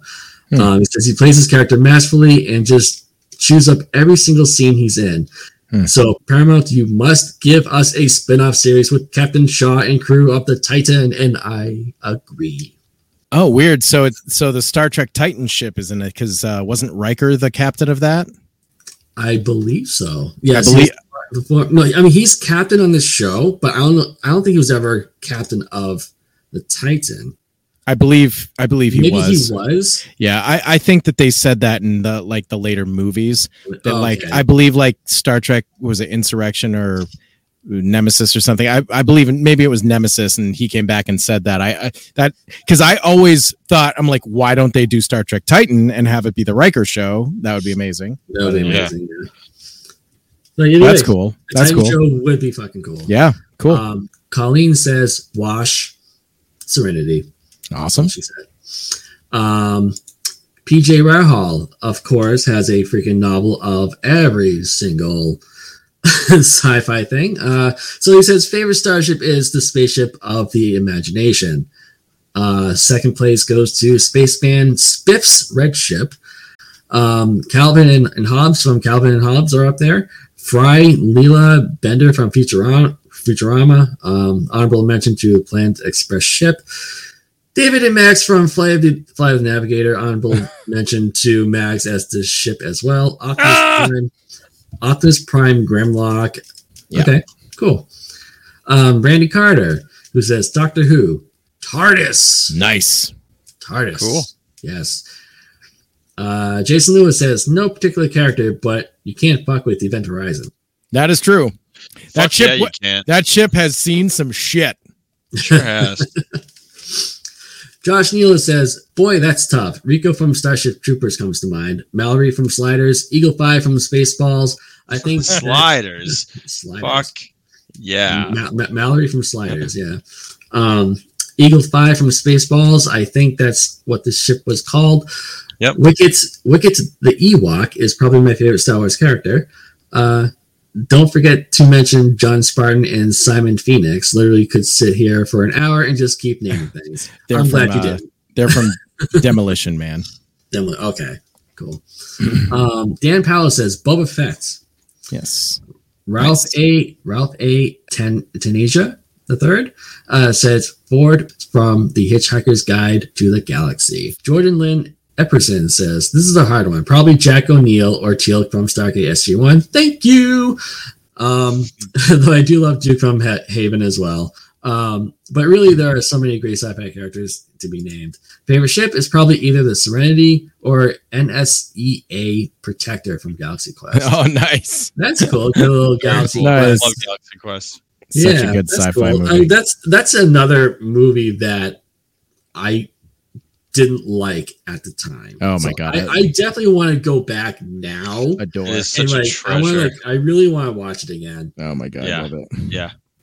Uh, Jeremy Jackson says, at the time of thinking maybe Sevro, I, uh, AU Br- Braca is my favorite sci-fi guy. I don't know who that is. Severo Obarka. Oh, Hmm. Yeah, I have no idea who that is. Um, just just a down to ride, down to ride. Always got your back, crazy ass little warrior freak. Oh, oh, it's Um, from the it's from the novels Sons of Ares. Uh that's that's what it is. Sons of Okay. Ares. It's a novel and uh series, I guess. So I mean, it's- wait wait a there's- There's a Red Rising trilogy. Is is just the name of it. definitely a deep cut for for sure. So thanks for that. Definitely. Um, Justin Cooper says favorite ship, the Event Horizon. Love Event Horizon fans out there. Mhm. Um, honorable mention: uh, Moya and her baby Talyn from Farscape. Nice. Nice. Bill Conti says, I love sci fi and there are so many great characters to choose from, but I think I always was drawn to the roguish spaceship captain like Han Solo, Malcolm Reynolds from Firefly, Chris Pine's version of Kirk, uh, Jason from Ice Pirates, but my personal Yeah. favorite was from was Jim Holden from The Expanse. Nice. Some expanse love, finally. Good things about that. Yeah. You know, uh, I think you would love the expanse, Joe. I'll have to have to Yeah, watch you it. you should definitely watch It's it. a I show think, on. I think it's Amazon. Prime. Prime, yeah. Prime! Prime! Yeah. Rihanna Madison says Pris from Raid, uh, Raid Blade Runner because she's my favorite example of a wolf in sheep's clothing.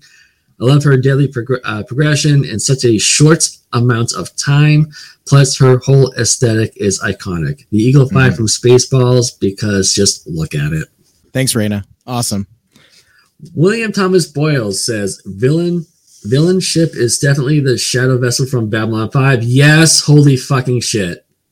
I agree. Holy crap. Uh, favorite hero ship, the Battlestar Galactica. Okay, cool. Favorite favorite fighter, uh, Gunstar One. Favorite sci-fi character. I've got way too many. Flash Gordon, Mad Max, Kosh Naranek from Babylon Five. Oh, okay, Kosh. Okay, cool. Uh, Scott Clevenger says, finally an easy one. Uh, James Retief, uh, the two-fisted bu- uh, bureaucrat from Keith Laumer's old novels and short stories from the 1960s. Jaundiced but hilarious. Uh, allegories of U.S. diplomatic efforts in Southeast Asia during the Vietnam era. Uh, however, I don't believe he's he's been adapted to the screen, so I'm gonna go even older school and say Buck Rogers. Oh, Nice. the 1939 Buster Crabbe version, I hasten to add. In the original comic strip and serial, Buck is a regular guy, often out of his depth, having been flung far into the future, and that nicely grounds all the gorgeous art deco goofiness that surrounds him. Favorite starship, the C57D from Forbidden Planet. Nice. Nice. Uh, not only is it the platonic ideal of a flying saucer, but I love the pop amatic The pop-o-matic bubble, bubble that that drives, drives, the, the, whole whole thing. thing. So Pop, pop. true. So weird. Nice. Um, Matt McClarvin says, I have to name two characters since they are such integral integral double act. The constructors, Trurl and Klapaucius. Okay. Um, James McKillen says, favorite sci-fi character, Darth Vader. Favorite starship, the Lexx. Oh my god, what a what a deep cut. That's a. I don't even Picking know what the Lexx, Lexx. is. I have to look that up. It's from the show Lexx. Oh, well, there you go.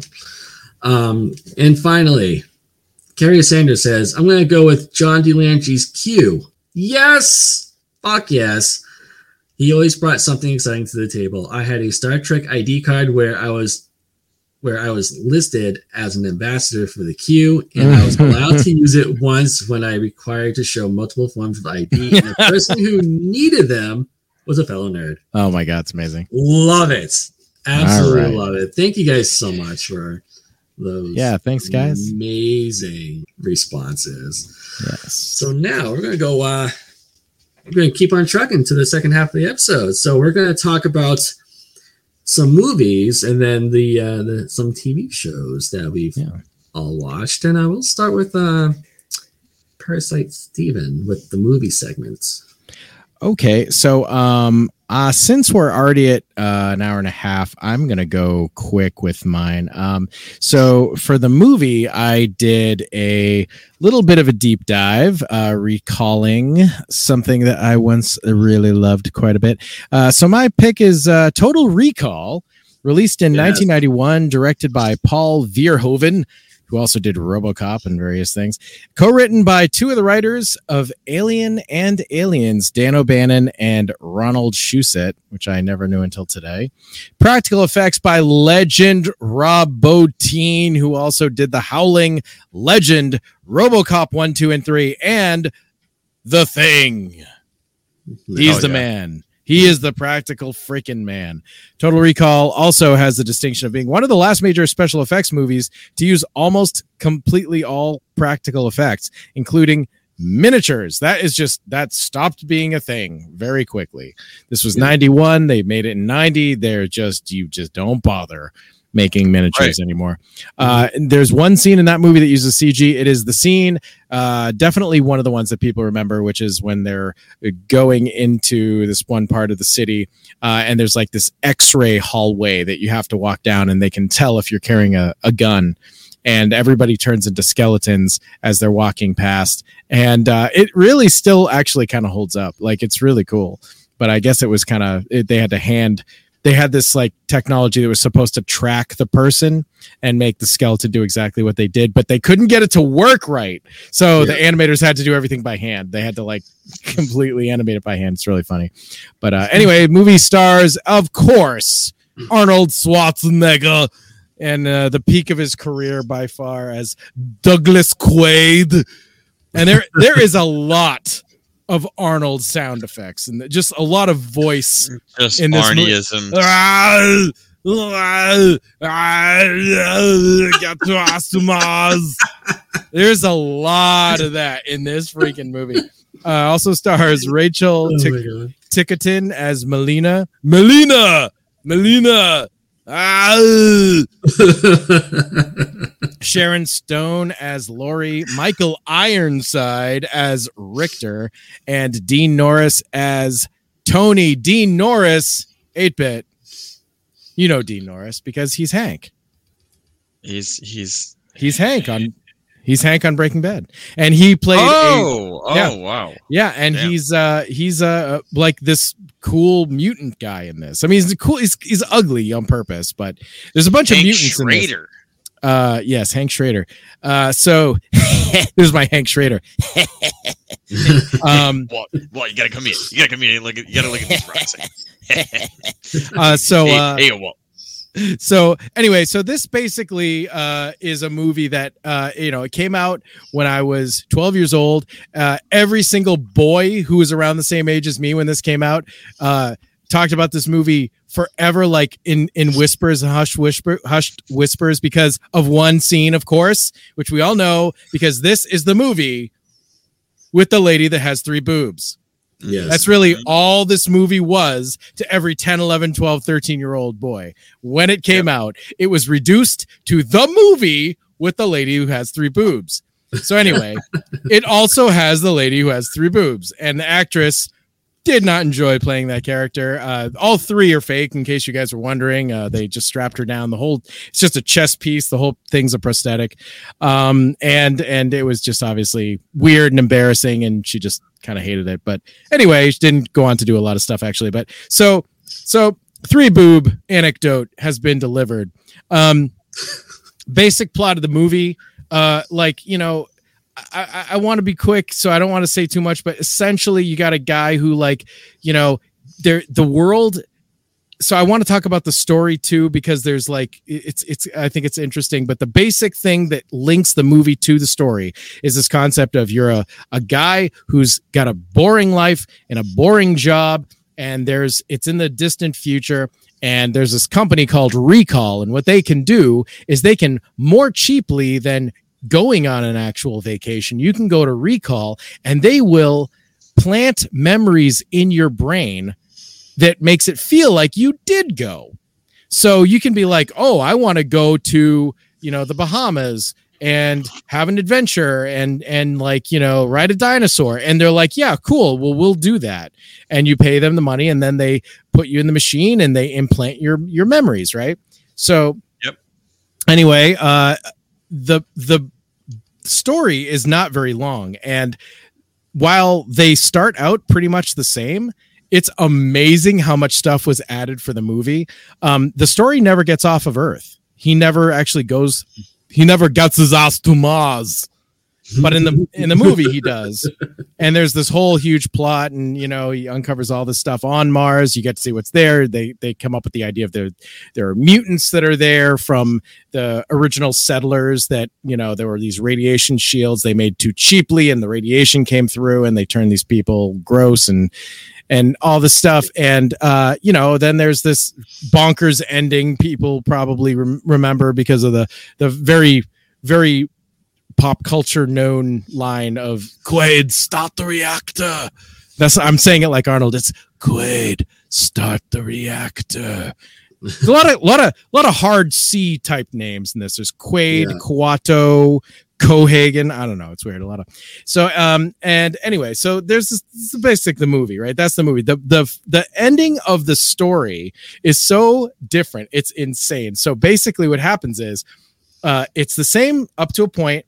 So he goes he goes to recall. They try to implant the the vacation that he wants, which is to go to Mars.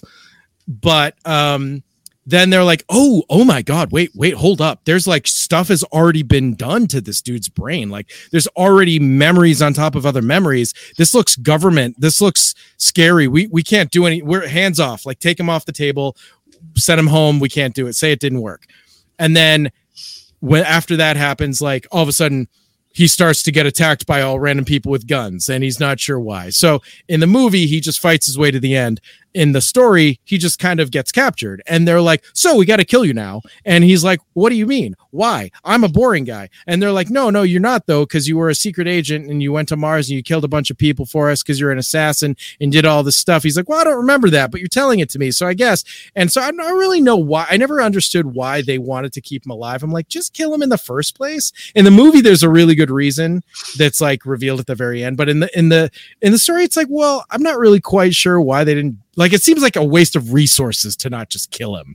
But anyway, they went through the process of wiping his mind and installing him with a, you know, a boring life or whatever back on Earth. So anyway, so they're explaining all this to him, and he's like, "Okay, well, just make me forget again. It's fine. I don't care." He's like a total lame Yeah. ass. He's not at all like Mind Schwarzenegger. me. He's like just mind wipe me. And they're like, well, the problem is that you're gonna this the cycle will repeat itself. You're gonna get bored again, and you're gonna go to recall again or one of the competitors, and you're gonna do the same damn thing, and we're gonna be here again in a month. So we don't want to do that. So we're probably just gonna kill you because it's cheaper. Sick of doing this, right? And he's like, he's like, that sucks. I, I don't want to die. Like, come on, can't you just try? And and so one of the doctors like, you know what? There is this. When we scanned you earlier, we found that there's this, there's this memory that you have that's like this childhood fantasy that you had that these aliens came down from outer space and they were very very small. They were kind of like mice and they came down and they were gonna invade earth but they're very small but there was so many of them. They were going to invade earth but you were the first human that they encountered and they were so impressed by you and so impressed by your your your your, your goodness that you know they're like you know what we won't invade earth as long as you're alive. He's he becomes in this childhood fantasy he becomes the the like padlock on the earth. So as long as he's still alive th- they won't They won't invade. come. No, Right. but but the the government people don't know any of that. So there's no good reason for them. It's not like that's why they kept him alive instead of killing him. So anyway, so they're like we can just make you think that that is actually true. And since it's such a core childhood memory, it's like it's it's such a part of you. It's been here for so long that like we think it's going to stick and that will satisfy you that you'll you'll have purpose. So you won't go to recall because you're going to be like no, I'm doing a thing. I'm protecting the earth. As stupid as that is, they're like, what a weird thing to think of. They're like, the guy's like, yeah, the psychiatrists are there. And they're like, I've never encountered anyone else who had this. This is such a bizarre fantasy to have. Like, what the hell? Like to think like the, the ego of the person who, who thinks that like they're so important that it's going to prevent the apocalypse just by them being alive because they're so worthwhile is so ridiculous, but okay.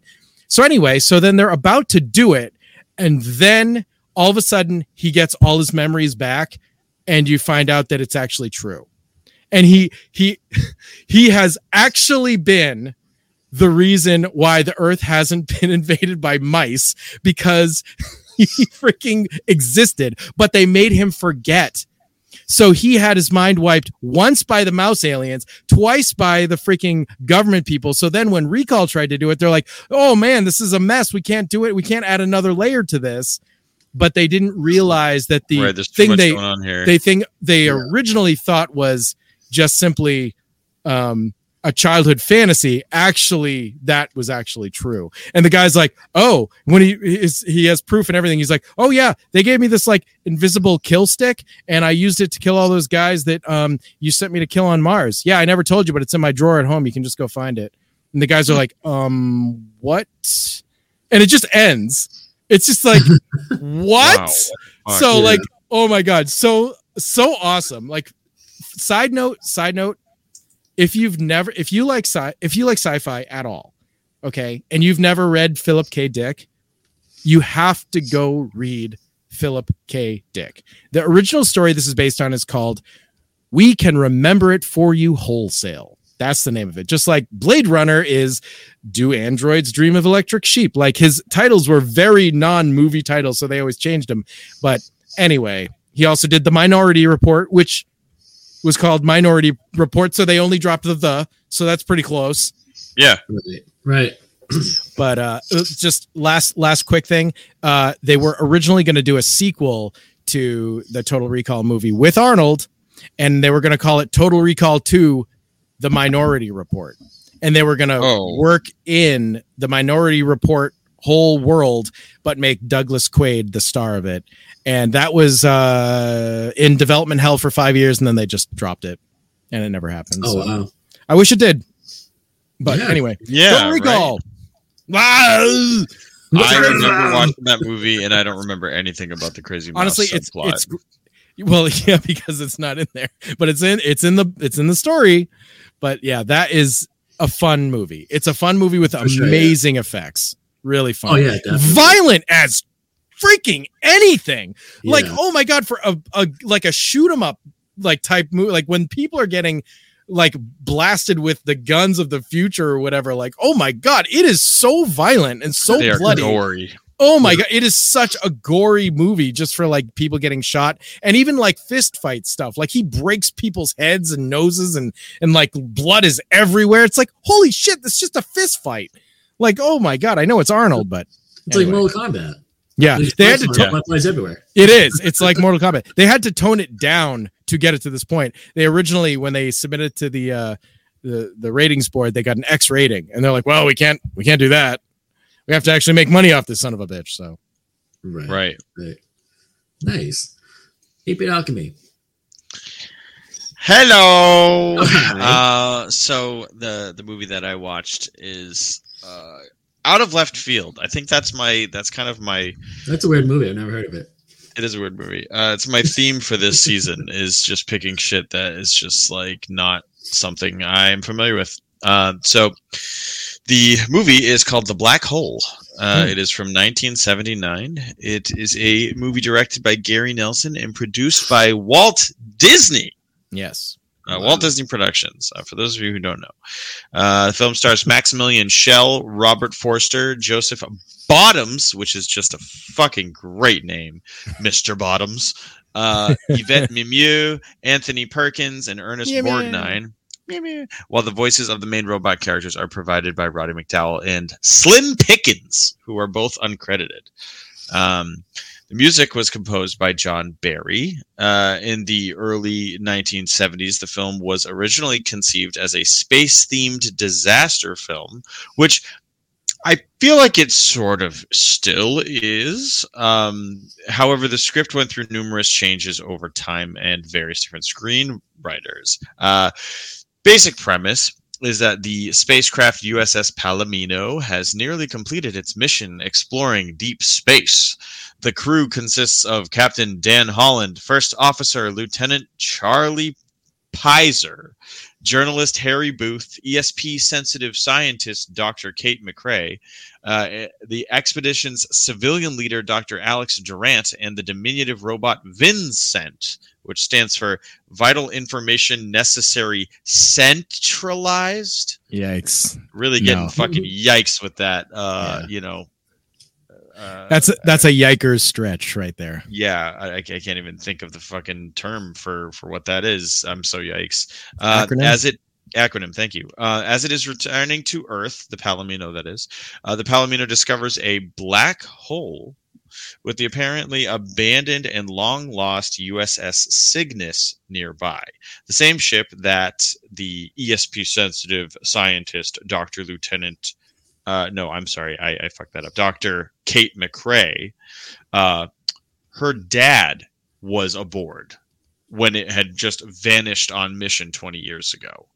Um, the ship is named the Cygnus because Cygnus X1 is the first known black hole ever discovered in 1964, uh, which is you know kind of cool. A little bit of history there. Yeah. Uh, Mhm. So the the the way that they kind of reveal this is they're just sort of flying, and the there's this black hole nearby.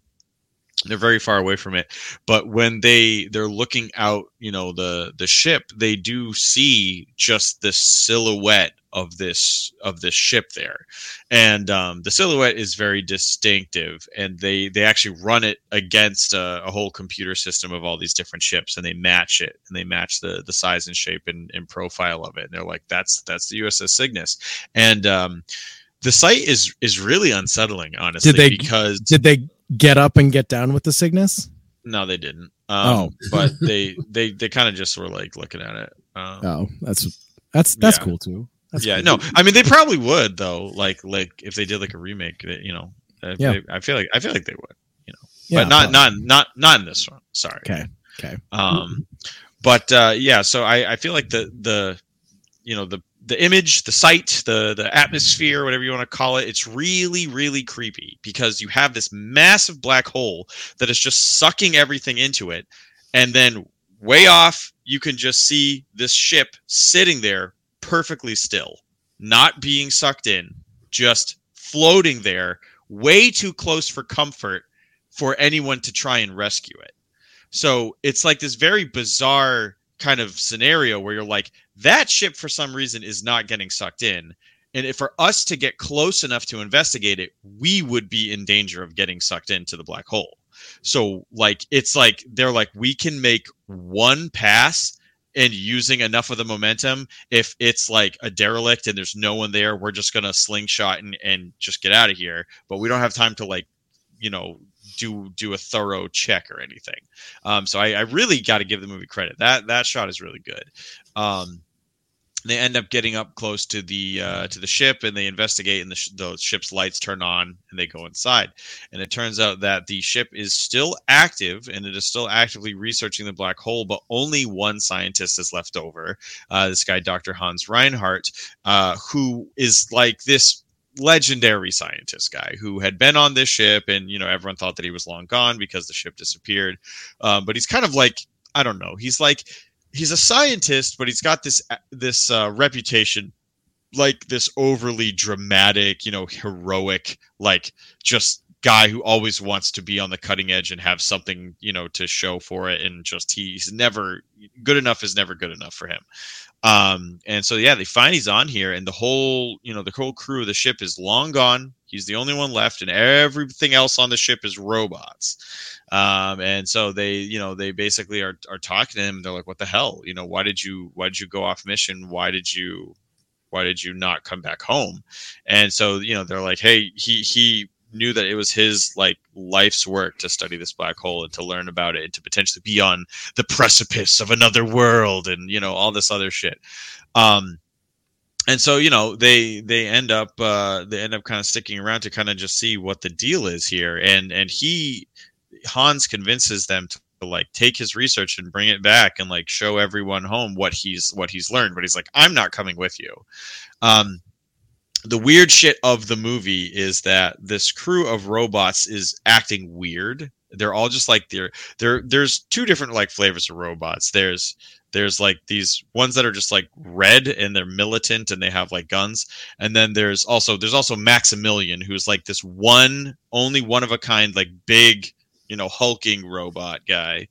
Uh and then all of the other ones that are manning the controls and doesn't he have like stuff are just doesn't he have like little teeny tiny MODOK feet he has like weirdly small legs yeah. Yeah no they they specifically only show him from the chest up most of the movie and i caught on to that and i'm like does his bottom look stupid? And then like in a couple scenes they showed it and i'm like yeah. It does. It fucking does.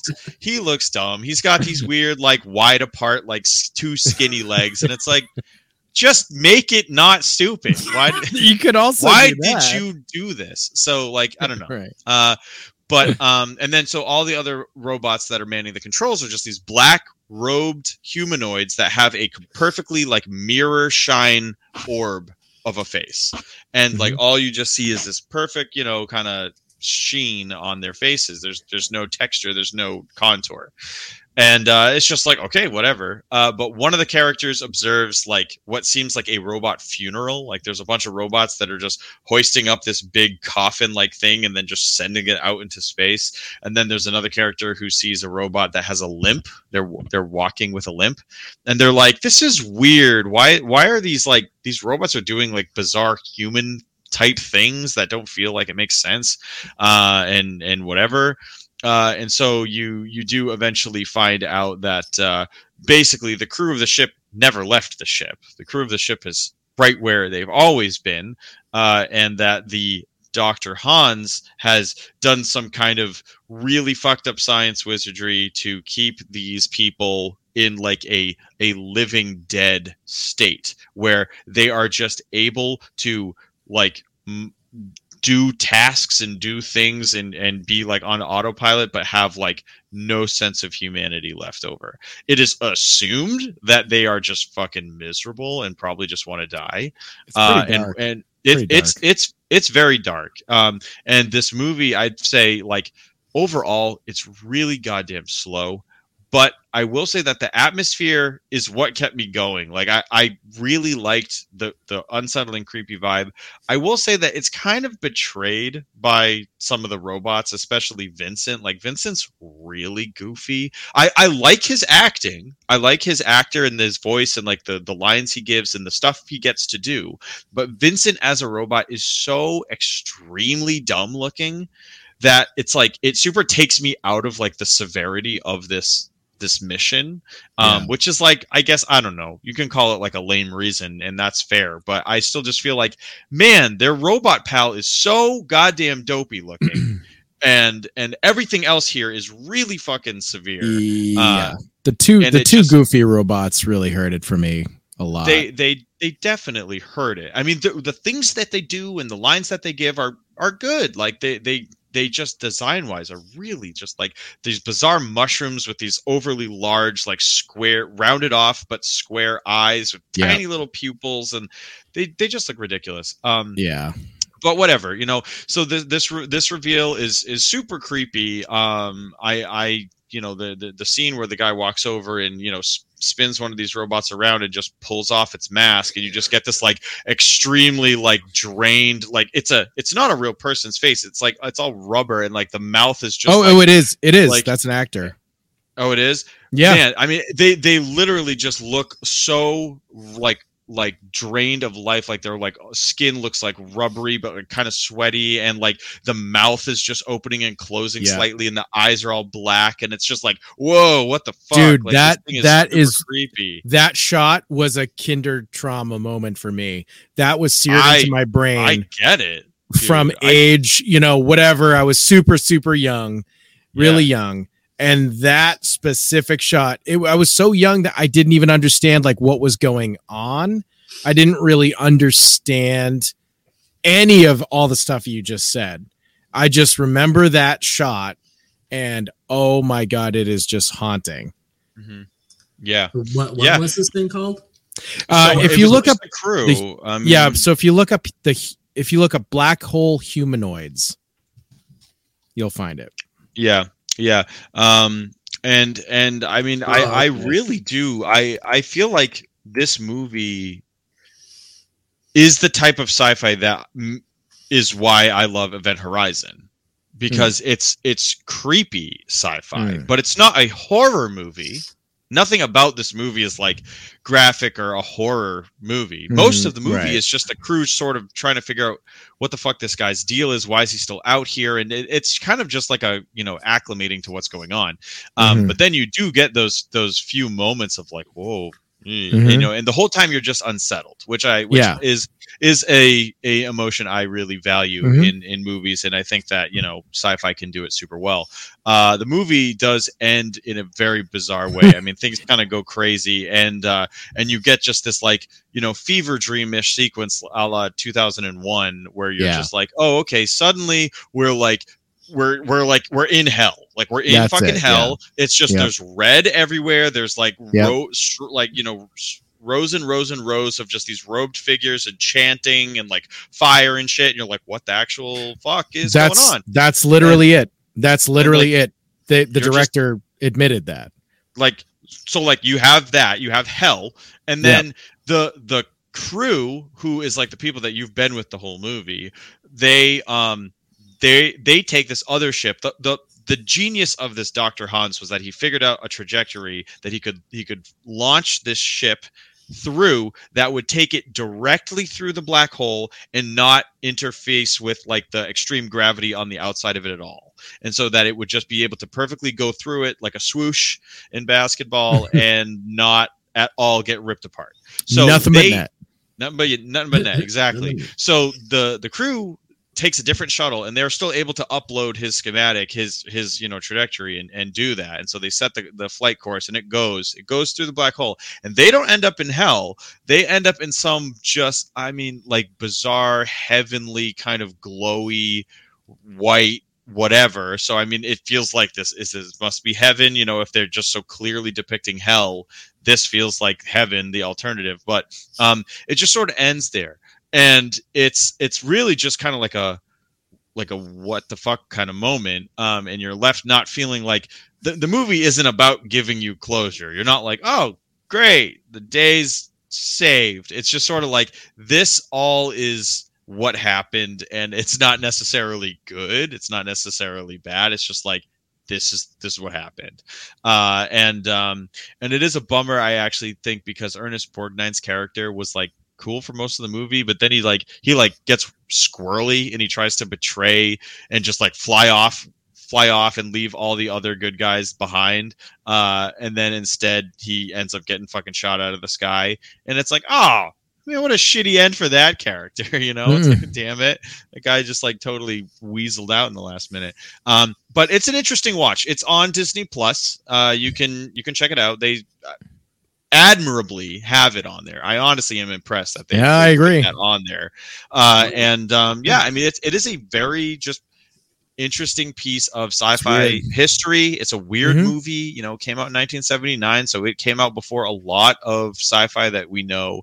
Mm-hmm. Um, and yeah, you know, it's it's not amazing at all, but it's it's interesting. And, and I- it does I have like its I fans honestly there are people who just love it um i watched it on disney plus for the first time since i was a little little kid and saw that scary face that was seared into my brain and uh like dude like I- just i was bored to tears with this movie I, I, and, and like It's so slow. It's just oh my god this doesn't work for me on any level at all.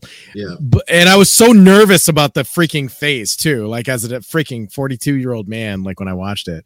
But um so funny it, you know it's not a big deal but it's just it's funny when things are seared into your brain as a little kid. But uh yeah i mean a- a- and i i've seen lots of people talk about it online and they just they love it. They love this movie and stuff. So it's like yeah cool. It's definitely an important like you said all the stuff you said it's it's worth it's worth a mention. Absolutely it deserves to be in the conversation of you know important sci-fi movies. Disney tried something that was so different. They it was did. so unbelievably far off center for them. Yeah. and it, it didn't pay off. It was a huge bomb and uh, it was a huge failure. Um but they tried you know so yeah. Yeah Right. got to give him credit for that you know i mean it, it's it's a thing that you don't see anymore. And i mean to be fair it didn't technically bomb because it, it did make money but like it, it was unsuccessful. So it it, Yeah. it cost 20 million to make and they made 36 million. Um but like yeah it, it just you know it was an experiment. It didn't go as, as well as they wanted to. They they called it quits there. Um Yeah. but you know i i respect like that experimental storytelling. It's look, I'm not going to pretend that it's easy to do. I'm not going to sit here and say, "Oh yeah, why don't people take risks anymore?" It's because everything's a million times more expensive now, and like risk taking is potentially like life breaking. If if you take a big enough risk and it goes poorly, everybody that's associated could potentially be impacted. So people play it safe now. I get it, but I do still appreciate this. You know, this era where people were you know taking risks and stuff like that just to you know like disney coming out with something like this today would be fucking insane uh would never happen um but yeah you know the black hole Hmm. was was an interesting watch Nice. I have to check that out. Um, so my my pick would be Stargate, the the movie. Um, it came out in 1994. It was directed and co-written by Roland Emmerich. The film is the first entry in the Stargate media franchise and stars Kurt Russell, James Spader, Jane Davidson, Alex Alexis Cruz, Millie Abidal, and Vivica Lan- Lanfers. The plot centers on the premise of a Stargate, which is an ancient ring-shaped device that creates a wormhole enabling travel to a similar to a similar device elsewhere in the universe. The film's central plot explores the theory of extraterrestrial beings having an influence upon human civilizations. Um, so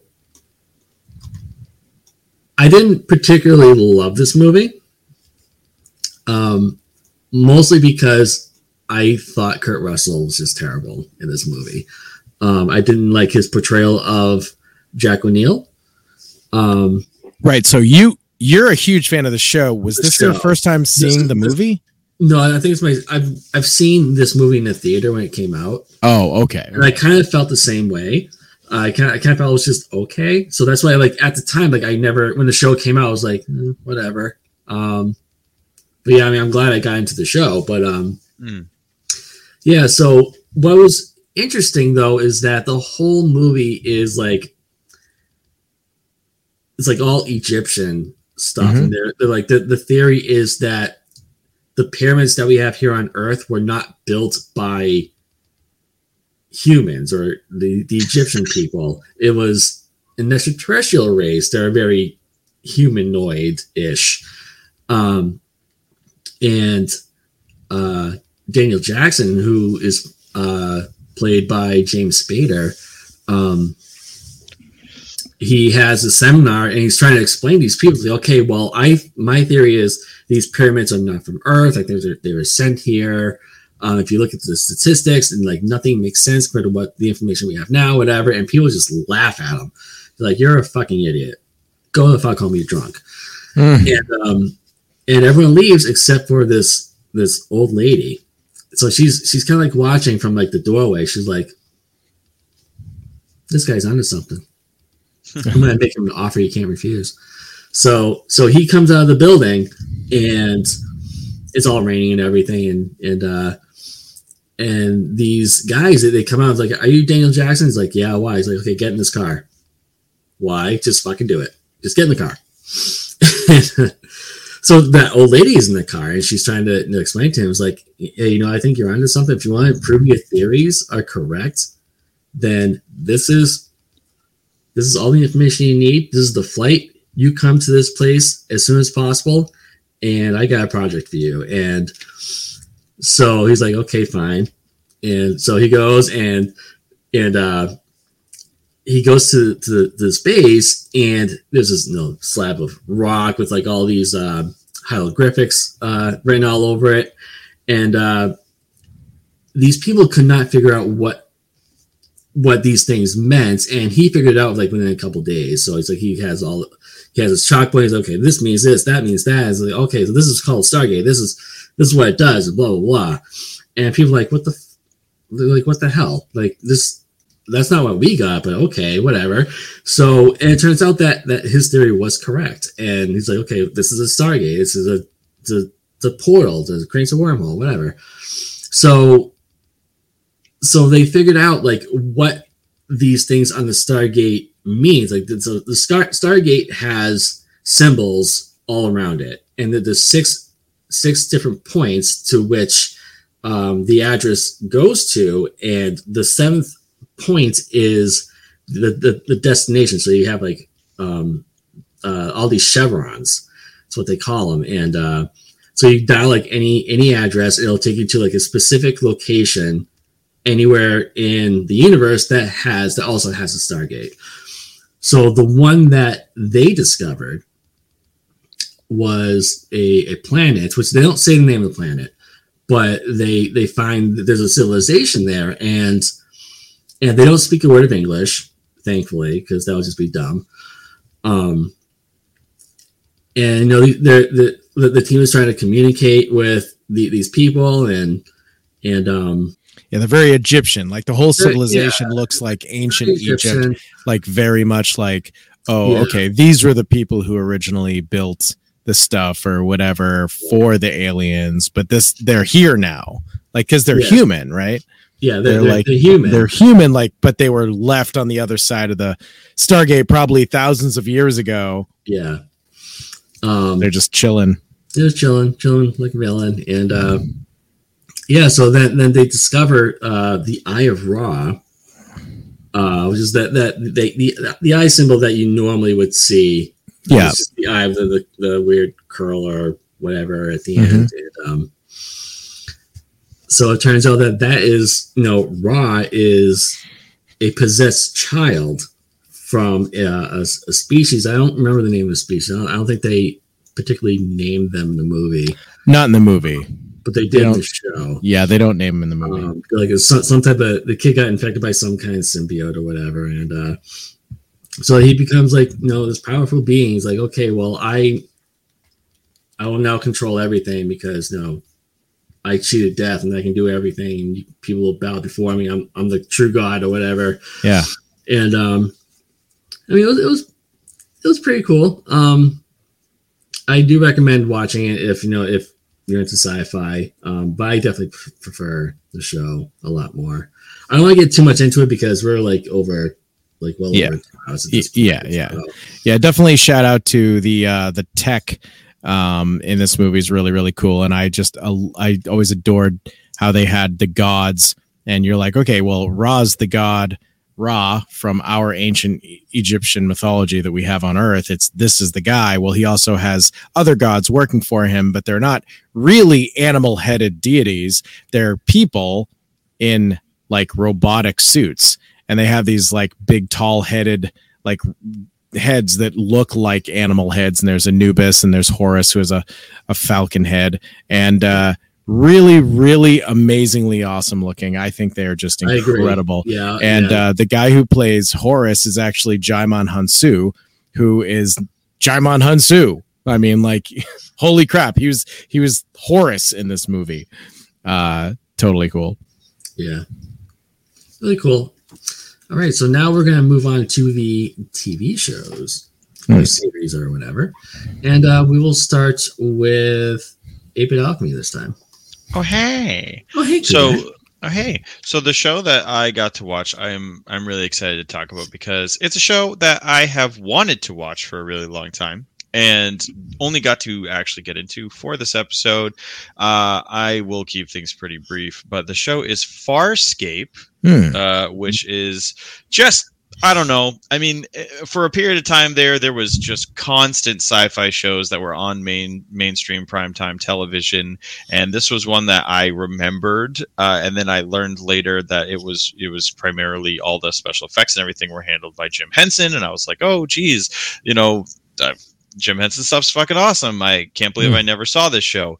Uh, so, um, Farscape is an Australian American science fiction TV series produced originally for the Nine Network. It premiered on uh, on Sci-Fi Channel in the U.S. Uh, in 1999, uh, and uh, the series was originally conceived by Rockne S. O'Bannon and produced by the Jim Henson Company and Hallmark Entertainment. Jim Henson Co. was responsible for various alien makeup and prosthetics, and two regular characters that are always on the show the anima- animatronic puppet Rygel and Pilot. Uh, and I have to say, just Pilot is like one of the coolest puppets I've ever seen Yep. Jim Henson Company do. He's Yep. just fucking awesome. Yep. It's just goddamn crazy. Uh, uh, they are entirely made from the Jim Henson Creature Shop. Uh, the show ran for four seasons and 88 episodes before being canceled. Uh, although a fifth season was initially planned, uh, but the network pulled the plug, which sucks ass. But unfortunately, uh, well, two things. So unfortunately, it ended it on a cliffhanger. But uh, fortunately, uh, Brian Henson, who did you know a lot of the directing, directing and stuff like that. Those of you may assume Jim Henson's son, uh, Brian Henson also was later able to regain access to the Farscape uh, rights and do a three-hour miniseries called Farscape: The Peacekeeper War, uh, which got to end the story, um, Yep, which is which is great because man, that is just such a shitty thing to have happen. Yep. Especially a show that's going on that long. I mean, 88 episodes is not a fucking short amount of time, and to then be just like have the plug pulled, it's like, oh my god, what the hell? Yeah. Mhm. Um, so the premise of the show, uh, I mean, like I said, I I'm in the first season. So all of you out there who've already watched this, forgive me. I'm I'm you know gonna tell this holistic story point as if it's the whole show. It's literally the first season. But uh, the premise of the show is the a U.S. space scientist named John Crichton, played by Ben Browder. Embarks on a ship to conduct an experiment when a wormhole opens up and sucks him into deep space. His ship is thrown into a a firefight, dogfight in space, and crashes into another ship, uh, which kills its pilot. Uh, the pilot's brother is actually this big deal hotshot guy of the peacekeepers, who are like these, you know, intergalactic cops uh, that are just eh, kind of the assholes of the show. Sorry, cops. Um, but yeah, they are definitely not viewed favorably, and um, and so he kind of becomes like just completely consumed with like I need to kill this John, this John Crichton guy. I got to kill this guy. Like he scans the ship and and finds out what he looks like in this whole thing. Uh, but he ends up, uh, you know, managing to get out of it, and then and gets kind of swept up in this this whole thing and ends up on this ship that is a prison transport ship called Moya, which is a living uh, spaceship. It's it's a Leviathan ship, which they establish are a breed of ships that are living, and um, they are driven by a pilot who has to like essentially biologically like meld bind with the ship and become that ship's pilot forever. Like pilot doesn't get to leave Moya. Pilot occupies. Doesn't doesn't pilot not even get to leave his chair? Yeah, no, pilot. Yeah, pilot doesn't walk. Like pilot is like fused in place at the Hmm. core of Moya, and they like they will talk to him via communicator, and sometimes people will physically go to his room and talk to him in person. But pilot is just like fixed, and I guess that's just the deal with Leviathan class ships. They they are like this. Um, the the show the the ship is a prison transport ship. Everyone on board are escapees. Uh, they are prison escapees, and they all have their own backstories and everything. I think a huge part of the fun of the show is, you know, you're you're you're the role of John Crichton. You're the person who's like in this scenario. You don't know who anybody is. John doesn't know who anybody is. They're all these different, you know, alien races, and they all have their own shit going on, and none of them really know all of each other's shit either. They're just like kind of a ragtag group that are you know thrown together by this circumstances. Um, so the first, you know, I think I watched eight episodes, eight or nine episodes, um, and I cool. mean they- they're just kind of like going through all these different like episodic adventures. Um, the writing is very good. I, I think every episode except for like one I felt was just like a really great dire, you know, concerning situation that you're like, oh my god, this feels like the worst thing that could ever happen. And then the next episode happens, and you're like, man, that last episode feels like a joke. Like this seems way worse. Uh, Mm. but it's it's it's done in a way that's interesting. It's not just one upping itself. It's there's there's these neat layers to everything. Um, the other characters other than John, there's Dargo, who's played by Anthony Simcoe. He's a very cool alien He's so race. cool. He's got all these like tentacles on his face, and some of them have like this darker, almost tattoo kind Mm. of patterning to it. He's got a big beard. I I love Dargo. He's yeah, really Dargo's cool. so cool. Um, he's, he's totally like the Wolverine of the show, and he he, looks like reminds me of the Virgil, like like from Mighty Max. Like he's he's the Oh. show's Virgil. I don't know why that's. I mean, not not Virgil. Um, the big Norman. Norman. That's what I Norman, meant. Yeah, he's this show's Norman. Um, and and uh, Ri- Rygel is this show's Virgil. If we're gonna do the Mighty Max thing. Uh, but yeah. So so Dargo looks is looks wise, yeah, definitely. Except he's not yeah. a he's not a Lemurian fowl, actually. Actually, Um, but yeah, Dargo's really cool. Unfortunately, they do lean on him a little too much to be like the crux of problems in the first bunch of episodes. Which, like, I get it. He's hot tempered. He's barbaric. He's easily susceptible to Mm. you know just like shit. So they they lean on him like three or four times as like he's the main problem thing, but they do it in radically different ways. So uh, so I think it's it's still done well. Um, there's Zhaan, who is uh, played by Virginia Hay.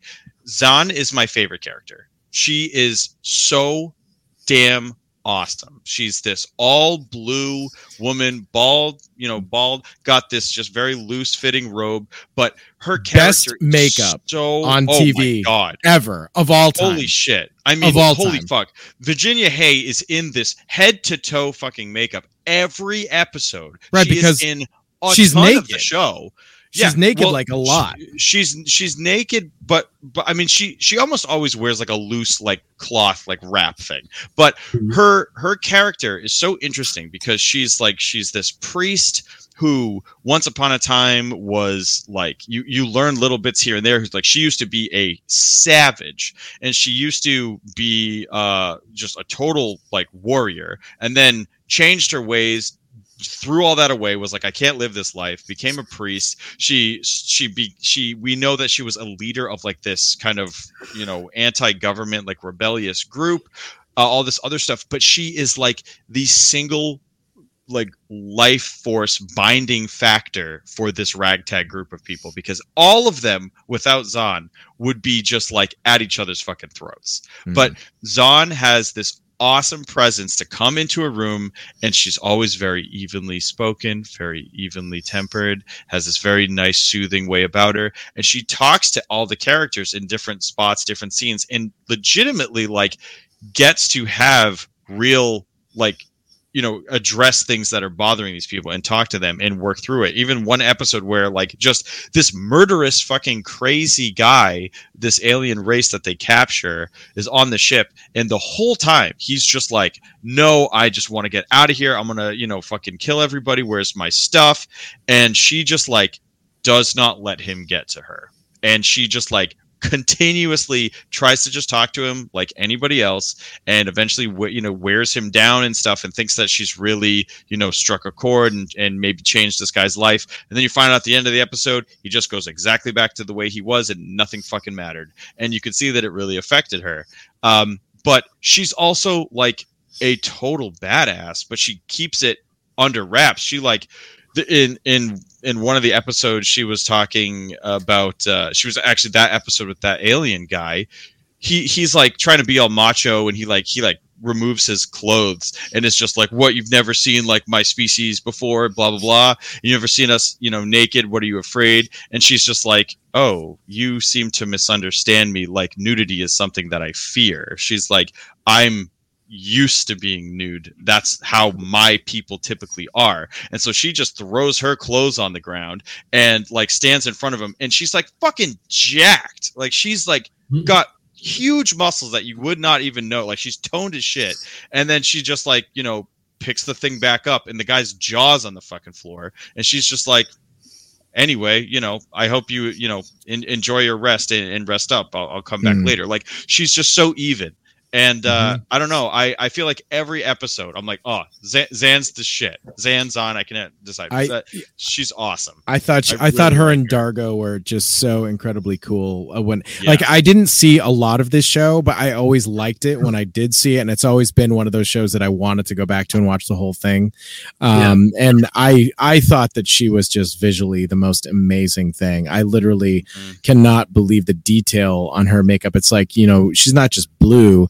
There's so much detail in her skin so much texture and uh Texture, yeah. my god i mean she right is now. just and there's even when she's not you know nude and you know she's she's got a lot of skin showing and it's it's amazing how good she looks she's so cool i Yeah. i really liked her a lot too and, yeah but i but and the designs on this show of all the characters are like maybe not rygel but like everybody else is just like amazing like i love all the designs. They're so cool. I mean and Yeah. dargo like looks like who who who would think like oh i'm gonna make a badass race and i'm gonna kind of make him look like an owl? Like Mhm. no owls are wise. What why would you even think that?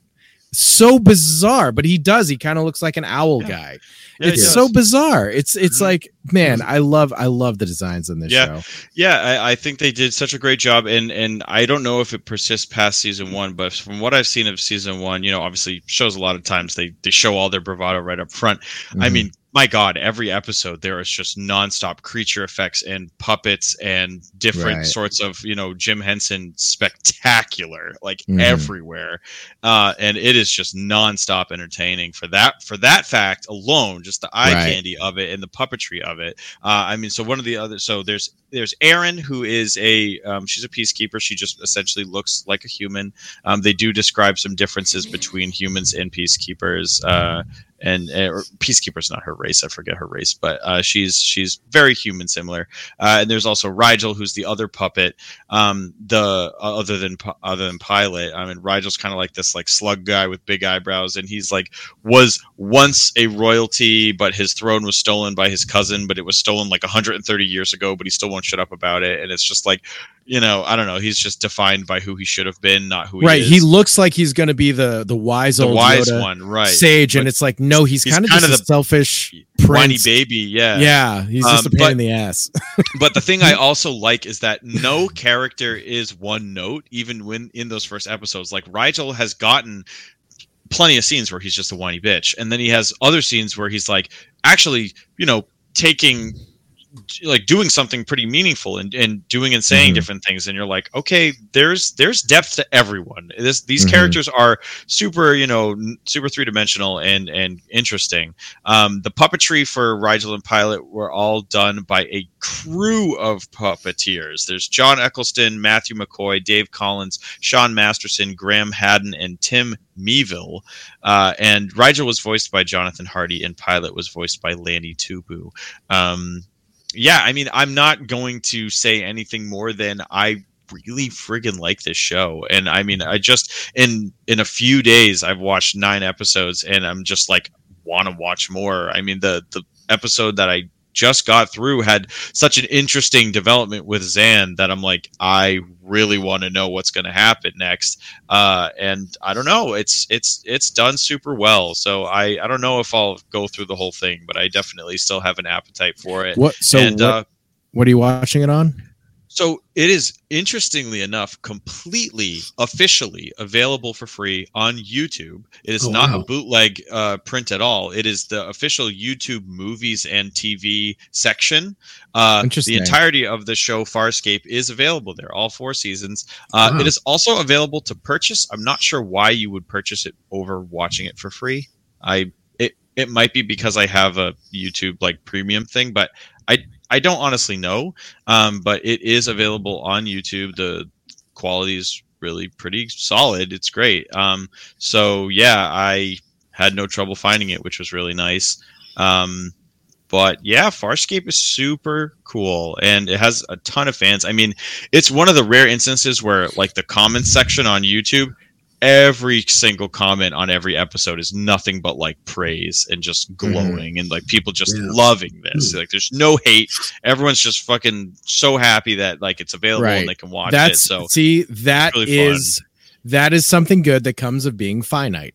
If you Yeah. stopped and you like you didn't continue for another billion years, you know, if we were still talking only about the original Star Wars 3 movies or whatever, you know, I mean, it, it never gets tainted. It's just over time, you know, people Right. get their expectations and obviously you can't like ever please everybody 100% of the time anyway, but like that is super cool that it like that they went back and finished off the series with the Peacekeeper Wars. I do remember that happening and thinking that that was so neat because I really did always really appreciate that this show existed, and I yeah. I still want to go back and watch it. Mhm. Now you're making me want to watch it, obviously more. It- yeah. And, yeah, uh, it's cool. Yeah. And I saw I, I saw it like it was one of those shows I watched when I caught it.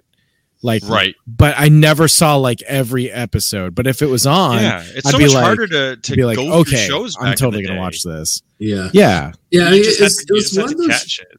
Yeah, I mean, it was one of those shows that I knew existed, but I just like never bothered to watch it for whatever reason. Just never had even never a chance or just forgotten about it or whatever. Mhm. But um, yeah, it's definitely the, the next show that I want to get into after I'm done with uh, the current show that I'm watching. It's very visual. Yeah, It's, yeah. It's so much so much more visual than most TV sci-fi. I mean, the the Hmm. reason you you come up with aliens that have like a bumpy bridge on their nose is because it's cheap. Like everything you have to cut corners when you can. I Yeah. I don't understand how this show was able to even exist at all. Like the amount of freaking money it must have cost to yeah, produce it one seems like it freaking have episode. the most expensive show ever. Like I mean, really, it's it, it seriously seems that way.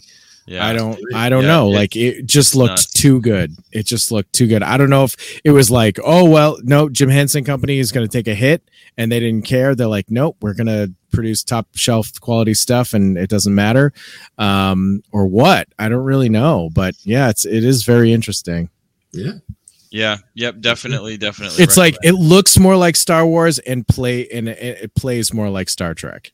Yeah, and and I think the thing I I kind of didn't get to mention is that there's like a super strong sense of a um, unintentional family dynamic. Like as all of these characters are becoming more comfortable with each other. Like everyone is really supportive of each other in different ways. And you start seeing characters who are normally really you know prickly on the outside starting to yield and and be more you know forthcoming and trusting and emotional. And so you're getting like this development of this group as a family starting out as a bunch of people that basically don't even want to be in the same room together. And then it just kind of just grows and grows. So you really feel that that momentum building and the attachment just growing as these characters are also getting attached to each other. I mean, the, the writing is super good. I, I don't Mhm. know if the writers went on to do anything else that I'm aware of, but yeah, it's like it's just super well told. It's uh it's it's a gem. It's pretty it's Mm, pretty cool. Nice. Nice. Awesome.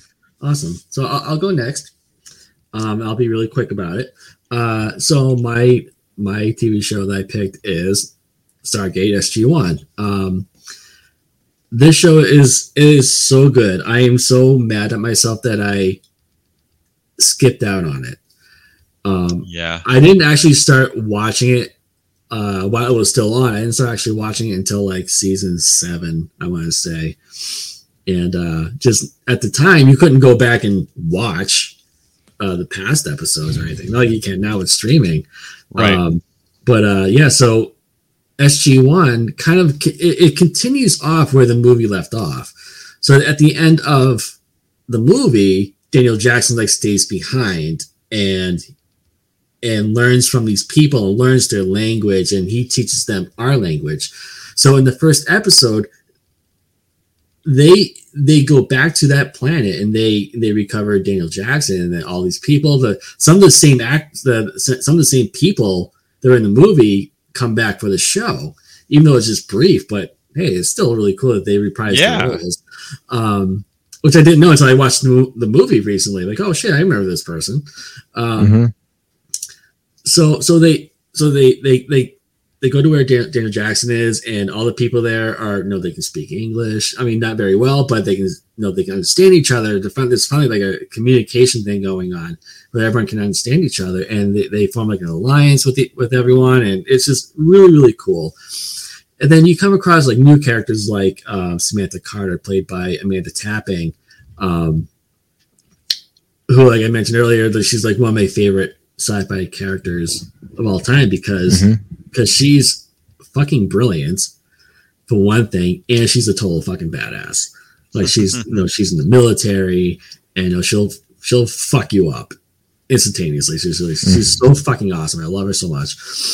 And um and then and then you find Teal'c, who you find on that planet. Um, he's he secretly like wants to free his people from slavery from the Goa'uld, and um, and in the show they finally they tell you what these parasites are that, that control the human body, and they're called um, uh, they're, they're called the Goa'uld. They're, they're like a symbiote. So that's that's Ra. Ra was one of these guys. Yeah, I was one of these guys, and uh, so they, they kind of like expanded on that. And so, like the first five, uh, five, six seasons, um, the whole point was to free the Jaffa from from like people like Ra and like Anubis and all that stuff, and um, and then they, they come across like other problems like okay so now we have the replicators. So like these, these little machines that can replicate themselves and they can make themselves look like people they wanted to. You like you wouldn't even fucking know.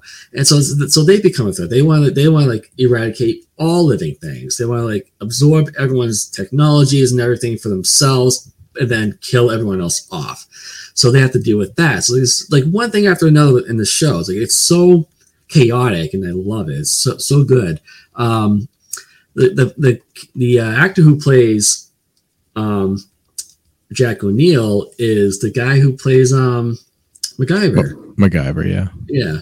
Um, what's his name? Fuck, can't remember. Dean, Dean something. Dean Richardson. Maybe Alan Alan Dean Richardson. Alan Dean Richardson. Yeah. I think So- that's what it is. Yeah. So I love him in the show. Like to me, this is Jack O'Neill, not the Kurt Russell Yeah. Jack. It's like I like this Jack O'Neill way better because he's he's not too military like in the movie. Um, he's more like laid back, cocky. Um, wants to get shit done. He wants to blow shit up. That's his method of everything and you have like other people like Daniel Jackson and Amanda Amanda Carr is like, yeah, sure, they can kick ass too, but they want to plan things out, make sure no one else dies. As where Jack Neal just wants to throw throw grenades at whatever, just missiles, just blow shit up, whatever. So um yeah, so Oh, oh no, it's Richard Dean Anderson. Sorry, Richard Dean, oh, Richard yes, Dean Anderson. Anderson. Yeah. So what did I say? I said Richardson. Uh, Dean. Anyways, yeah, and there was so it doesn't you got the matter. Richard right. Richard Dean. An- yeah, we we did a version of it. I said Yeah. Alan Dean Richardson. It's Yeah, Richard Dean Anderson. Yeah. um, Teal'c is played by um, uh, what's his name? Kratos. Krat- yeah, the guy who plays Kratos and the the, the Boy. new, brand Yeah. new, uh, Christopher. Uh, is it Christopher Judge? Yes, yes, Christopher Judge. Thank you. Um, he's so awesome. He's definitely one of my favorite characters on the show. Um, indeed. Um, yeah. So he he eventually turns his back on his former master and joins the SG One unit, and he stays with them throughout the entire ten seasons. So even though he frees his people from slavery, he stays with SG One because he considers them as family and Mhm. and has a close bond with with everyone. And um, it's just, it's such a good show. It's like I I recommend. I'm I'm currently on season nine right now, and this is when they they started changing the cast a little bit. Um, uh, Richard Dean Anderson uh, left the show after season eight and gets replaced by Ben Browder, formerly That's of Farscape. friggin' crazy. So he becomes the leader of SG1. And then Claudia Black, who is also on Farscape. Yep, she's uh, she, Yep. she, she's on the show for the last two seasons. She was also in, in an episode of season eight. And she plays like a like a thief or something like that. She dresses up as like one of the the uh, the current enemies that they're facing at the time. And of course, they didn't know at the time. They didn't know it was just a person. She just stole the, the suit, and the suit is like impervious to like energy blasts. So they, they like shoot at shoot at her, and like nothing would happen. Whatever. So Mhm. she's good, so good she just so that, that that was really cool. And so I'm glad she she came back permanently later on in the next Neat. season. So yeah, SG One so good. There's also um yeah Stargate Atlantis as well, which I also loved. I remember and, seeing um, ads for that all the time. Yeah, that that's where uh, the first time I ever saw um uh what's his face? Fucking Aquaman. Oh yeah, Momoa. Jason Momoa, Momoa. Jason Momoa yeah. It's like oh my god. Like I I love Jason Momoa in that show. Yeah. but now it's was where he like after- now, now you see more of him it's like okay well now he's just Rowan every time so that's his name on the show is Rowan it's like he's just Rowan every fucking everything that he does it's like okay I'm kind Right. It's like it's like Dwayne Johnson. You know, he just kind of okay, we get it. it. Yeah, You're kind it, of the yeah. same This every is time. this is what you One- this is your act. one trick pony or yeah, whatever. Yeah. pretty much. Um, but yeah, it, it's a it's a really fun show. I, I I'm loving every moment of it. It's really fun. So after after I'm done with this show, I'm gonna go on to Farscape and Nice. yeah, I highly, cool. highly recommend. And also highly recommend uh, Stargate Atlantis as well. There's also um Stargate Universe, which didn't last nearly as long. It's not as good either, but it's still decent. Hmm. So yeah, Stargate SG One, good show. Sweet. Parasite Steven. Okay, last one. I will uh I will take us home. Um I have a quick one here. It is a it is an out of left field choice as well, just like 8 bits. Um so I I have the show Red Dwarf. Um and I've alluded to it a couple of times already, but Mhm. this is a really fun show that admittedly I have not seen all of, but I had seen all of it uh, up to a certain point, and then it just keeps coming back. It's like it's like a virus. It just I don't know. You think you're you're free of it, and it just keeps coming back. You get the cold back, and it's just I don't know. It's back. It's like again. But anyway, it's a British sci-fi sitcom created by Rob Grant and Doug Naylor. Um, and in a 2019 ranking by Empire, Red Dwarf came 80th on a list of 100 best TV shows of all time. It is Wow. really, really, really loved. Really loved in England. Um, I knew of this show in college because a lot of people I knew were like into it. Um, but it wasn't on TV here, so it was harder to Right. watch. You had to like find it on, you know, find tapes of it or something at the time, VHS tapes. The original run was from February 15th, 1988 to April 5th, 1999. So pretty solid original run, but it Yeah. did not have a. They don't call them seasons there; they call them series. It didn't have a series every single year though, so it was always like an, a kind of occasional show. Um, it, then it got a revival in 2009.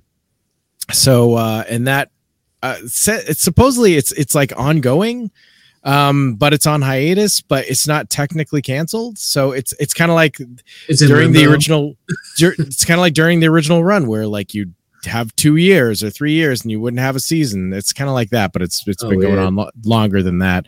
So in total there have been 12 seasons or series with 73 half hour episodes. So not a ton of episodes because it's it's england and they have six season six episode series you know so every Oh, season's okay. like you know six episodes so it's, re- it's really easy to go through and um i would say that it's it's a really like goofy sitcom with a laugh track which is not my favorite. I usually hate laugh tracks with a passion Yeah. but um i sort of just forced myself to stick with it. I'm like no i want to i want to like go i want to be in for the long haul because i feel like i will eventually love this. And i eventually loved it like for sure.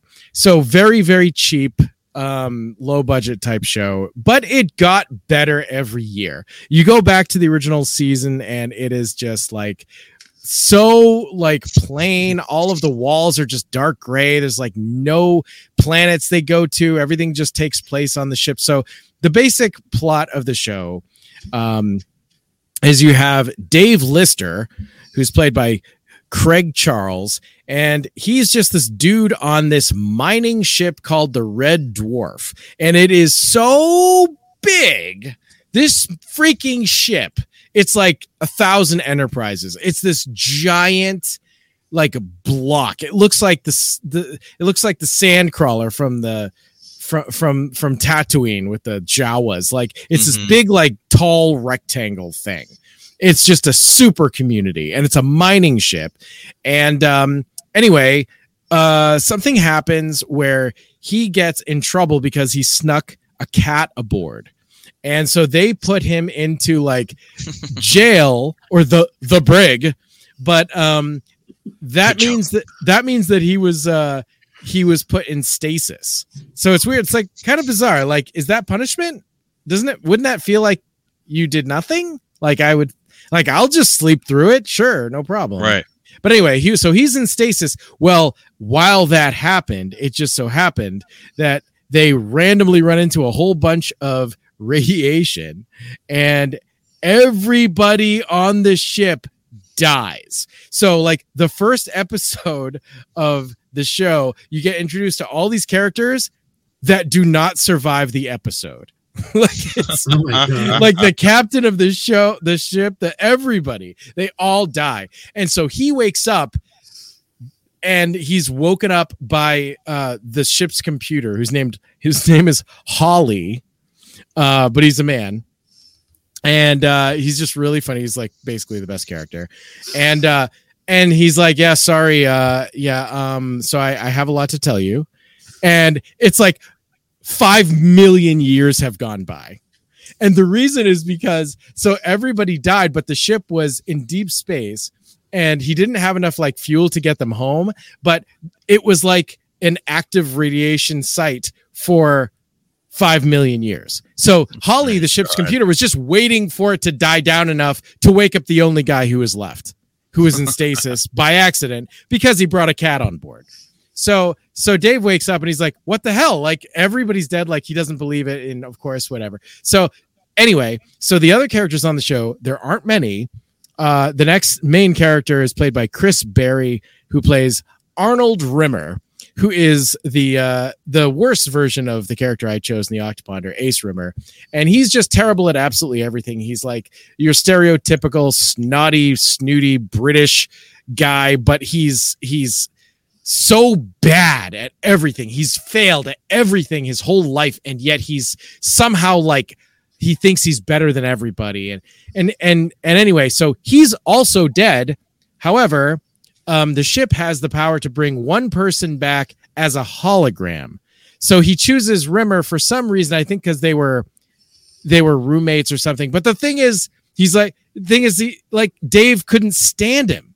They couldn't stand each other. And so it's like of all the people to bring back, you bring back you bring back my roommate. He's I, ca- I can't stand him. Like change him out, make him make him that girl that I was dating. And he's like, oh sorry, I can't. Like it was a one time thing, uh, whatever. so uh, so you get these two, and then the third character on the show is this character who's played by Danny John Jules, um, and he's just known as Cat. And Cat is the descendant of the cat that Dave brought on board No and originally fucking way. yeah. So what happened was the cat supposedly got loose and like went down into the lower decks, and somehow I don't know there was another cat or something, and they bred together and they made a whole fucking like race of cats and over 5 million years i don't know why i don't remember why they didn't die of radiation but over 5 million years they have evolved into humans so Right. I mean, so the character cat just looks like a guy. He just looks like a guy with fangs. Like he looks like a vampire, basically. That's it. But he is the coolest motherfucker. He is like, ow, yeah. He's basically like James Brown, and he's always dancing, Yeah. and like he is just the coolest shit. I mean, I'm, Um, I'm, I'm looking at, at all the pictures of the so show, funny, really like, see that so- character. Yeah, Oh my god, like and then the fourth main character doesn't get introduced until season two. Um, and the original actor was a different guy who was only in one episode, but he he's played for the the duration by David Ross, uh, and his name's Kryten, and he's the android of the group. He doesn't he's not called that. They call him like a mechanoid or there's some specific word, but he is absolutely awesome, so funny, and he is such such like uh like a, a fuss budget. That's what he is. He's like a he's like, oh, okay, sir. Well, and uh, he he speaks. I always thought he was being American, but uh, apparently the actor is going for Canadian. He's he's trying to do a Canadian accent, but it's pretty similar. And he does a good job, and it's really funny. But they're all British, of course. And uh, he's like, "Oh, oh, hello, sir. Uh, yes, uh, uh, he's like kind of nervous about absolutely everything." And and and he, Kryten is just awesome. He's super freaking funny. And honestly, there's not really a lot more to say. They go on adventures. The show like it, it keeps getting bigger and bigger, and they keep trying new stuff. And um, yes, the early the early season is tough, and you're gonna think it sucks and and whatever. But it's like you, just you, if you stick with it. Like I feel like it's it's impossible not to love this show. Like it's so freaking good and funny and different. And they start to surprise you with how good the episodes eventually get. Like you don't like every once in a while they'll be like like a really good one and you're like whoa that was you, like get out of character. That was so Yeah. good. It's like you're getting uppity red dwarf. Like what are you doing? Don't you know your lane? Like like come on. And it's like no no red dwarf gets good. And it's it is always very broad comedy. There's always that laugh track and it is a sitcom. You know i'm not saying it's the greatest thing ever but it's a, it is a great show. It is a great sitcom. It's very funny. It is sci-fi. It worth it's worth talking about. And uh, if you haven't seen it i definitely recommend checking it out. Red dwarf is awesome. And there's also a worth finally i'll end on this. There is a very famous very used overused maybe uh fake swear to the show. Any red dwarf fan will will be able to tell you. Uh the word is smeg. And uh dave says it all the time. He's like oh you fucking smeghead. Oh you smegheads. And it's used it's used various ways um it's like you know you can say like smeghead or smeg off or you know uh or what the smeg you know something like that basically. Like ah Yeah. ah anytime you'd need any swear um you'd say smeg. And um he says smeghead a lot though. But and i remember there was one episode where somebody else said it besides dave. They said oh with the smeggin and he'll say oh smeggin hell like stuff like that. Somebody said it to him and he's like watch your language Also, Dave talked a lot about having a curry, and I did not know what the hell that meant. He's like, "Oh, I just have a curry, have a curry." He's like, "Like, what does that mean? What do you mean to have a curry? What does it mean to have a curry in England?" It's like it's just literally to have like an Indian curry dish with chicken or something like that. And his favorite food in the entire world is curry. He just calls it "have a curry, having a curry." I don't know. It's kind of funny. It's just yeah, it's just like a colloquialism, but that's that's Right. like random. You wouldn't think that. Nice. So, uh, where where can you find this? Um, I I didn't look that hard uh, for this episode to see like where it's currently available. It's not available on YouTube for free. You can like rent or buy the episodes on YouTube. So it may be it may be somewhere. I actually watched it um a, quite a while ago probably in 2009 because I watched it when the new season was coming out. So actually that probably was 2009 and then I I saw they had they put out like one one season and then another season after that. So I was current. Like I wanted to get into it for that because they were that was Yeah. like a big deal at the time. And I'm like, you know what? I'm gonna I'm just gonna watch this. I don't care. I'm gonna watch the whole thing and I'm gonna get I'm gonna like know Red Dwarf for good or bad, and that's what's gonna happen. But at that time it was on Netflix, but I I I don't think it's on Netflix anymore. That was a long time ago. Yeah. Um, but yeah, funny funny stuff. But I would say the trick is to stick with it. Right, right. I mean, to me, the, the idea, yeah, I mean, I hate laugh tracks too, but I think just the, the thought of having a laugh track on a sci fi show is just, I don't know. I, I think it sounds intriguing. I don't know. Hmm. That, I'm kind of curious. I, really I- want to see it. It, it, eventually, I, it didn't bother me at all. Like it's just Yeah. it, it- eventually I stopped hearing it, kind of thing. Right. Yeah. Um, but yeah, no, good time. And and they have the space bug, which is their their version of the Defiant.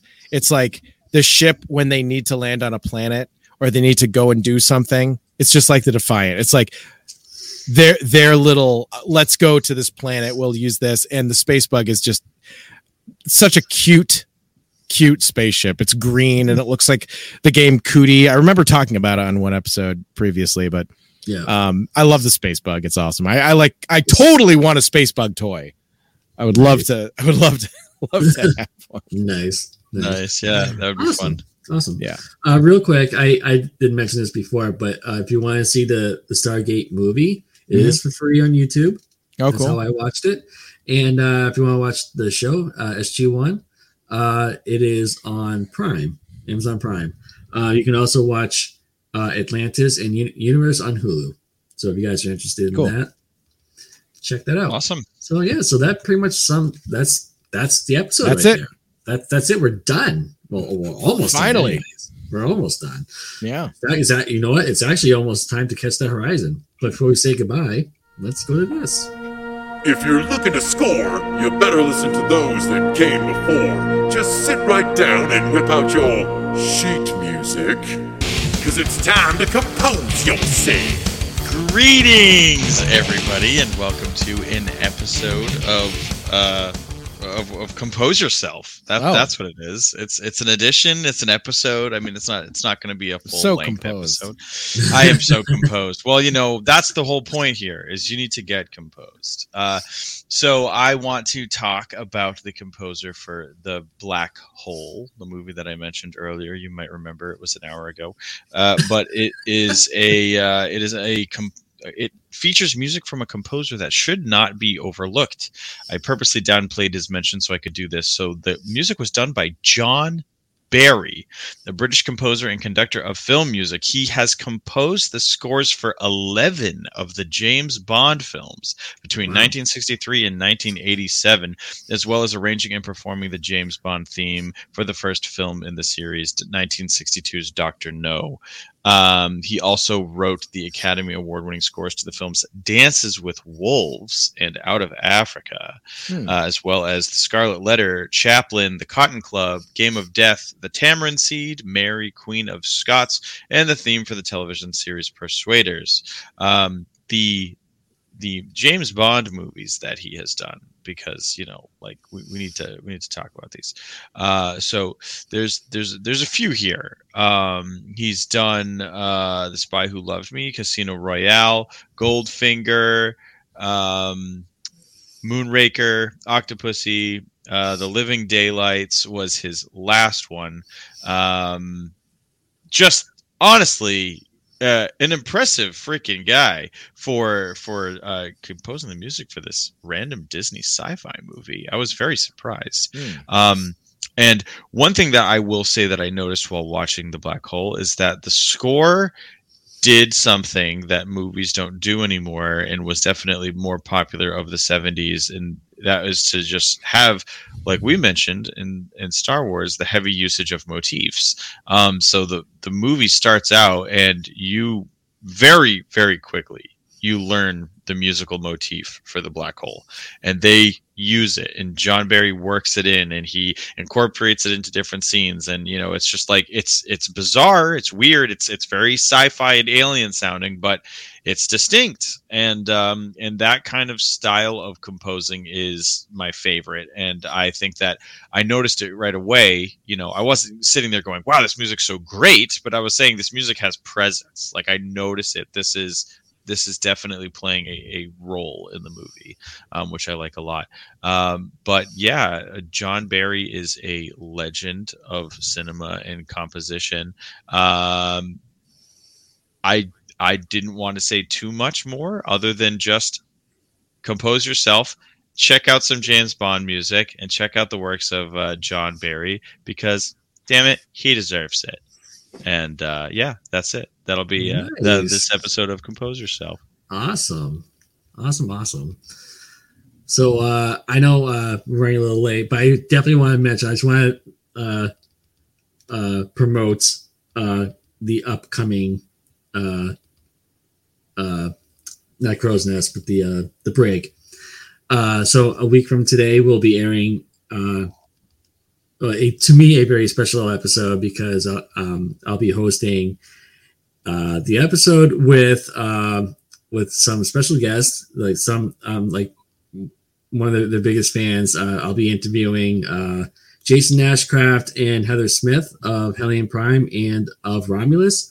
Of, Rom- of Romulus is a Star Trek themed metal band. They just started. They just today, as of this recording, they uh, released the the full length uh, video for the the single, and I hope I can play it for you guys. Um, so yeah, I'm really looking forward to that. It should be a lot of fun.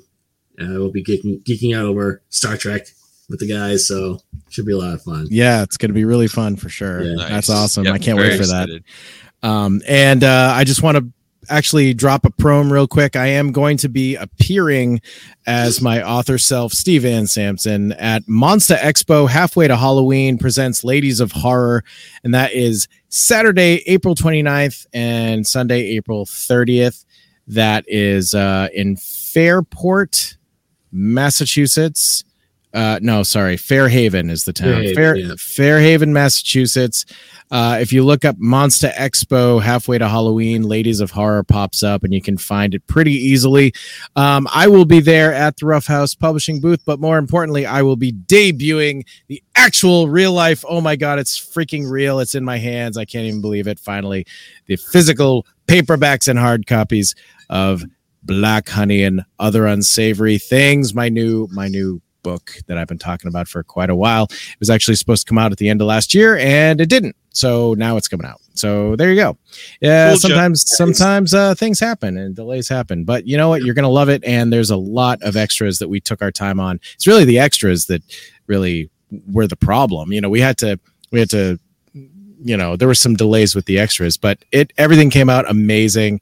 And there's there's so many fun things that we packed in with this. If you're interested in learning about this new book please go to roughhousepublishing.com and there's a banner at the top for black honey. You can read all about it and see all the different versions and you can technically still pre-order it there uh, but it will be released to the world in a couple of weeks. So i just wanted to mention that. So yeah, Yeah, we've been forward to that. yeah, we've been to Monster Expo every every time. Uh, so this is like our fifth one. We've been to all all five of them, and it's always a really good time. So, um, and if you if you if you come, uh, what you want to do for food is you want to go across the street to to the uh, the VFW. You go to the VFW, you get yourself the best $11 fish and chips you've ever had in your life. It's just unbelievable. It's so weird how good the freaking VF I never would have even gone, but Lisa Wilcox from Friday the third from Nightmare on Elm Street 4 and 5 was there at the, at the first one and she's like, "I had the best steak for lunch." And it's like, really, Lisa Wilcox? Well, like, where did you go? And she's like, I don't know. I went to that place across the street. It had the letters. And I'm like, what place was she talking about? So when I went outside, I'm like, well, gee, what place is across the street that has letters? It's the VFW. Oh my God. She's talking about the VFW. Does she not know what they are? Do they not have them in California or something? Like, I don't know. I really have no idea. So I'm like, well, screw it. It's good enough for friggin' Lisa Wilcox. I'm going to go. And I went and I, I didn't have the steak, but I did have the best goddamn $11 freaking fish and chips ever. It's unbelievable. It really is unbelievable. You guys, just, you know what? Just go there and just have the fish and chips. Don't even worry about coming to our booth. It's fine. Just make sure you have the $11. Do it. Nice, nice. Do it. Just do it.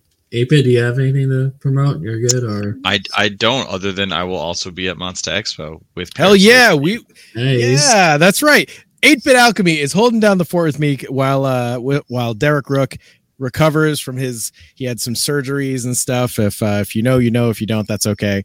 But um yeah he uh he's still like uh you know recovering but we're gonna have like almost Retro Ridoctopus like at the rough house publishing booth. It's gonna be insane Retro Rough House to Puss. yeah you get you get two-thirds of Retro Ridoctopus and there's $11 fish and chips across the street i mean nice.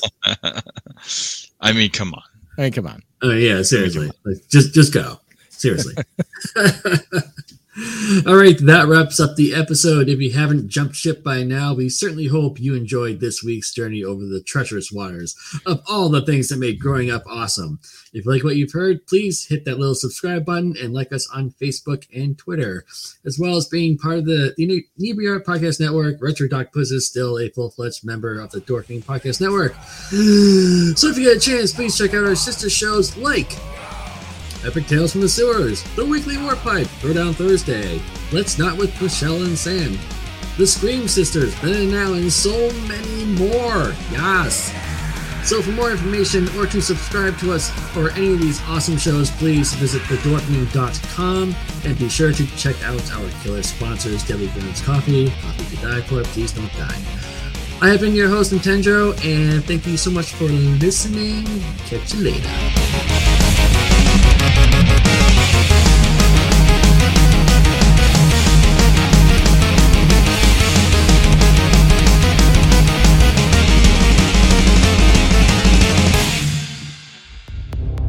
For more shows like the one you just heard, check out the Dorkening Podcast Network at thedorkening.com.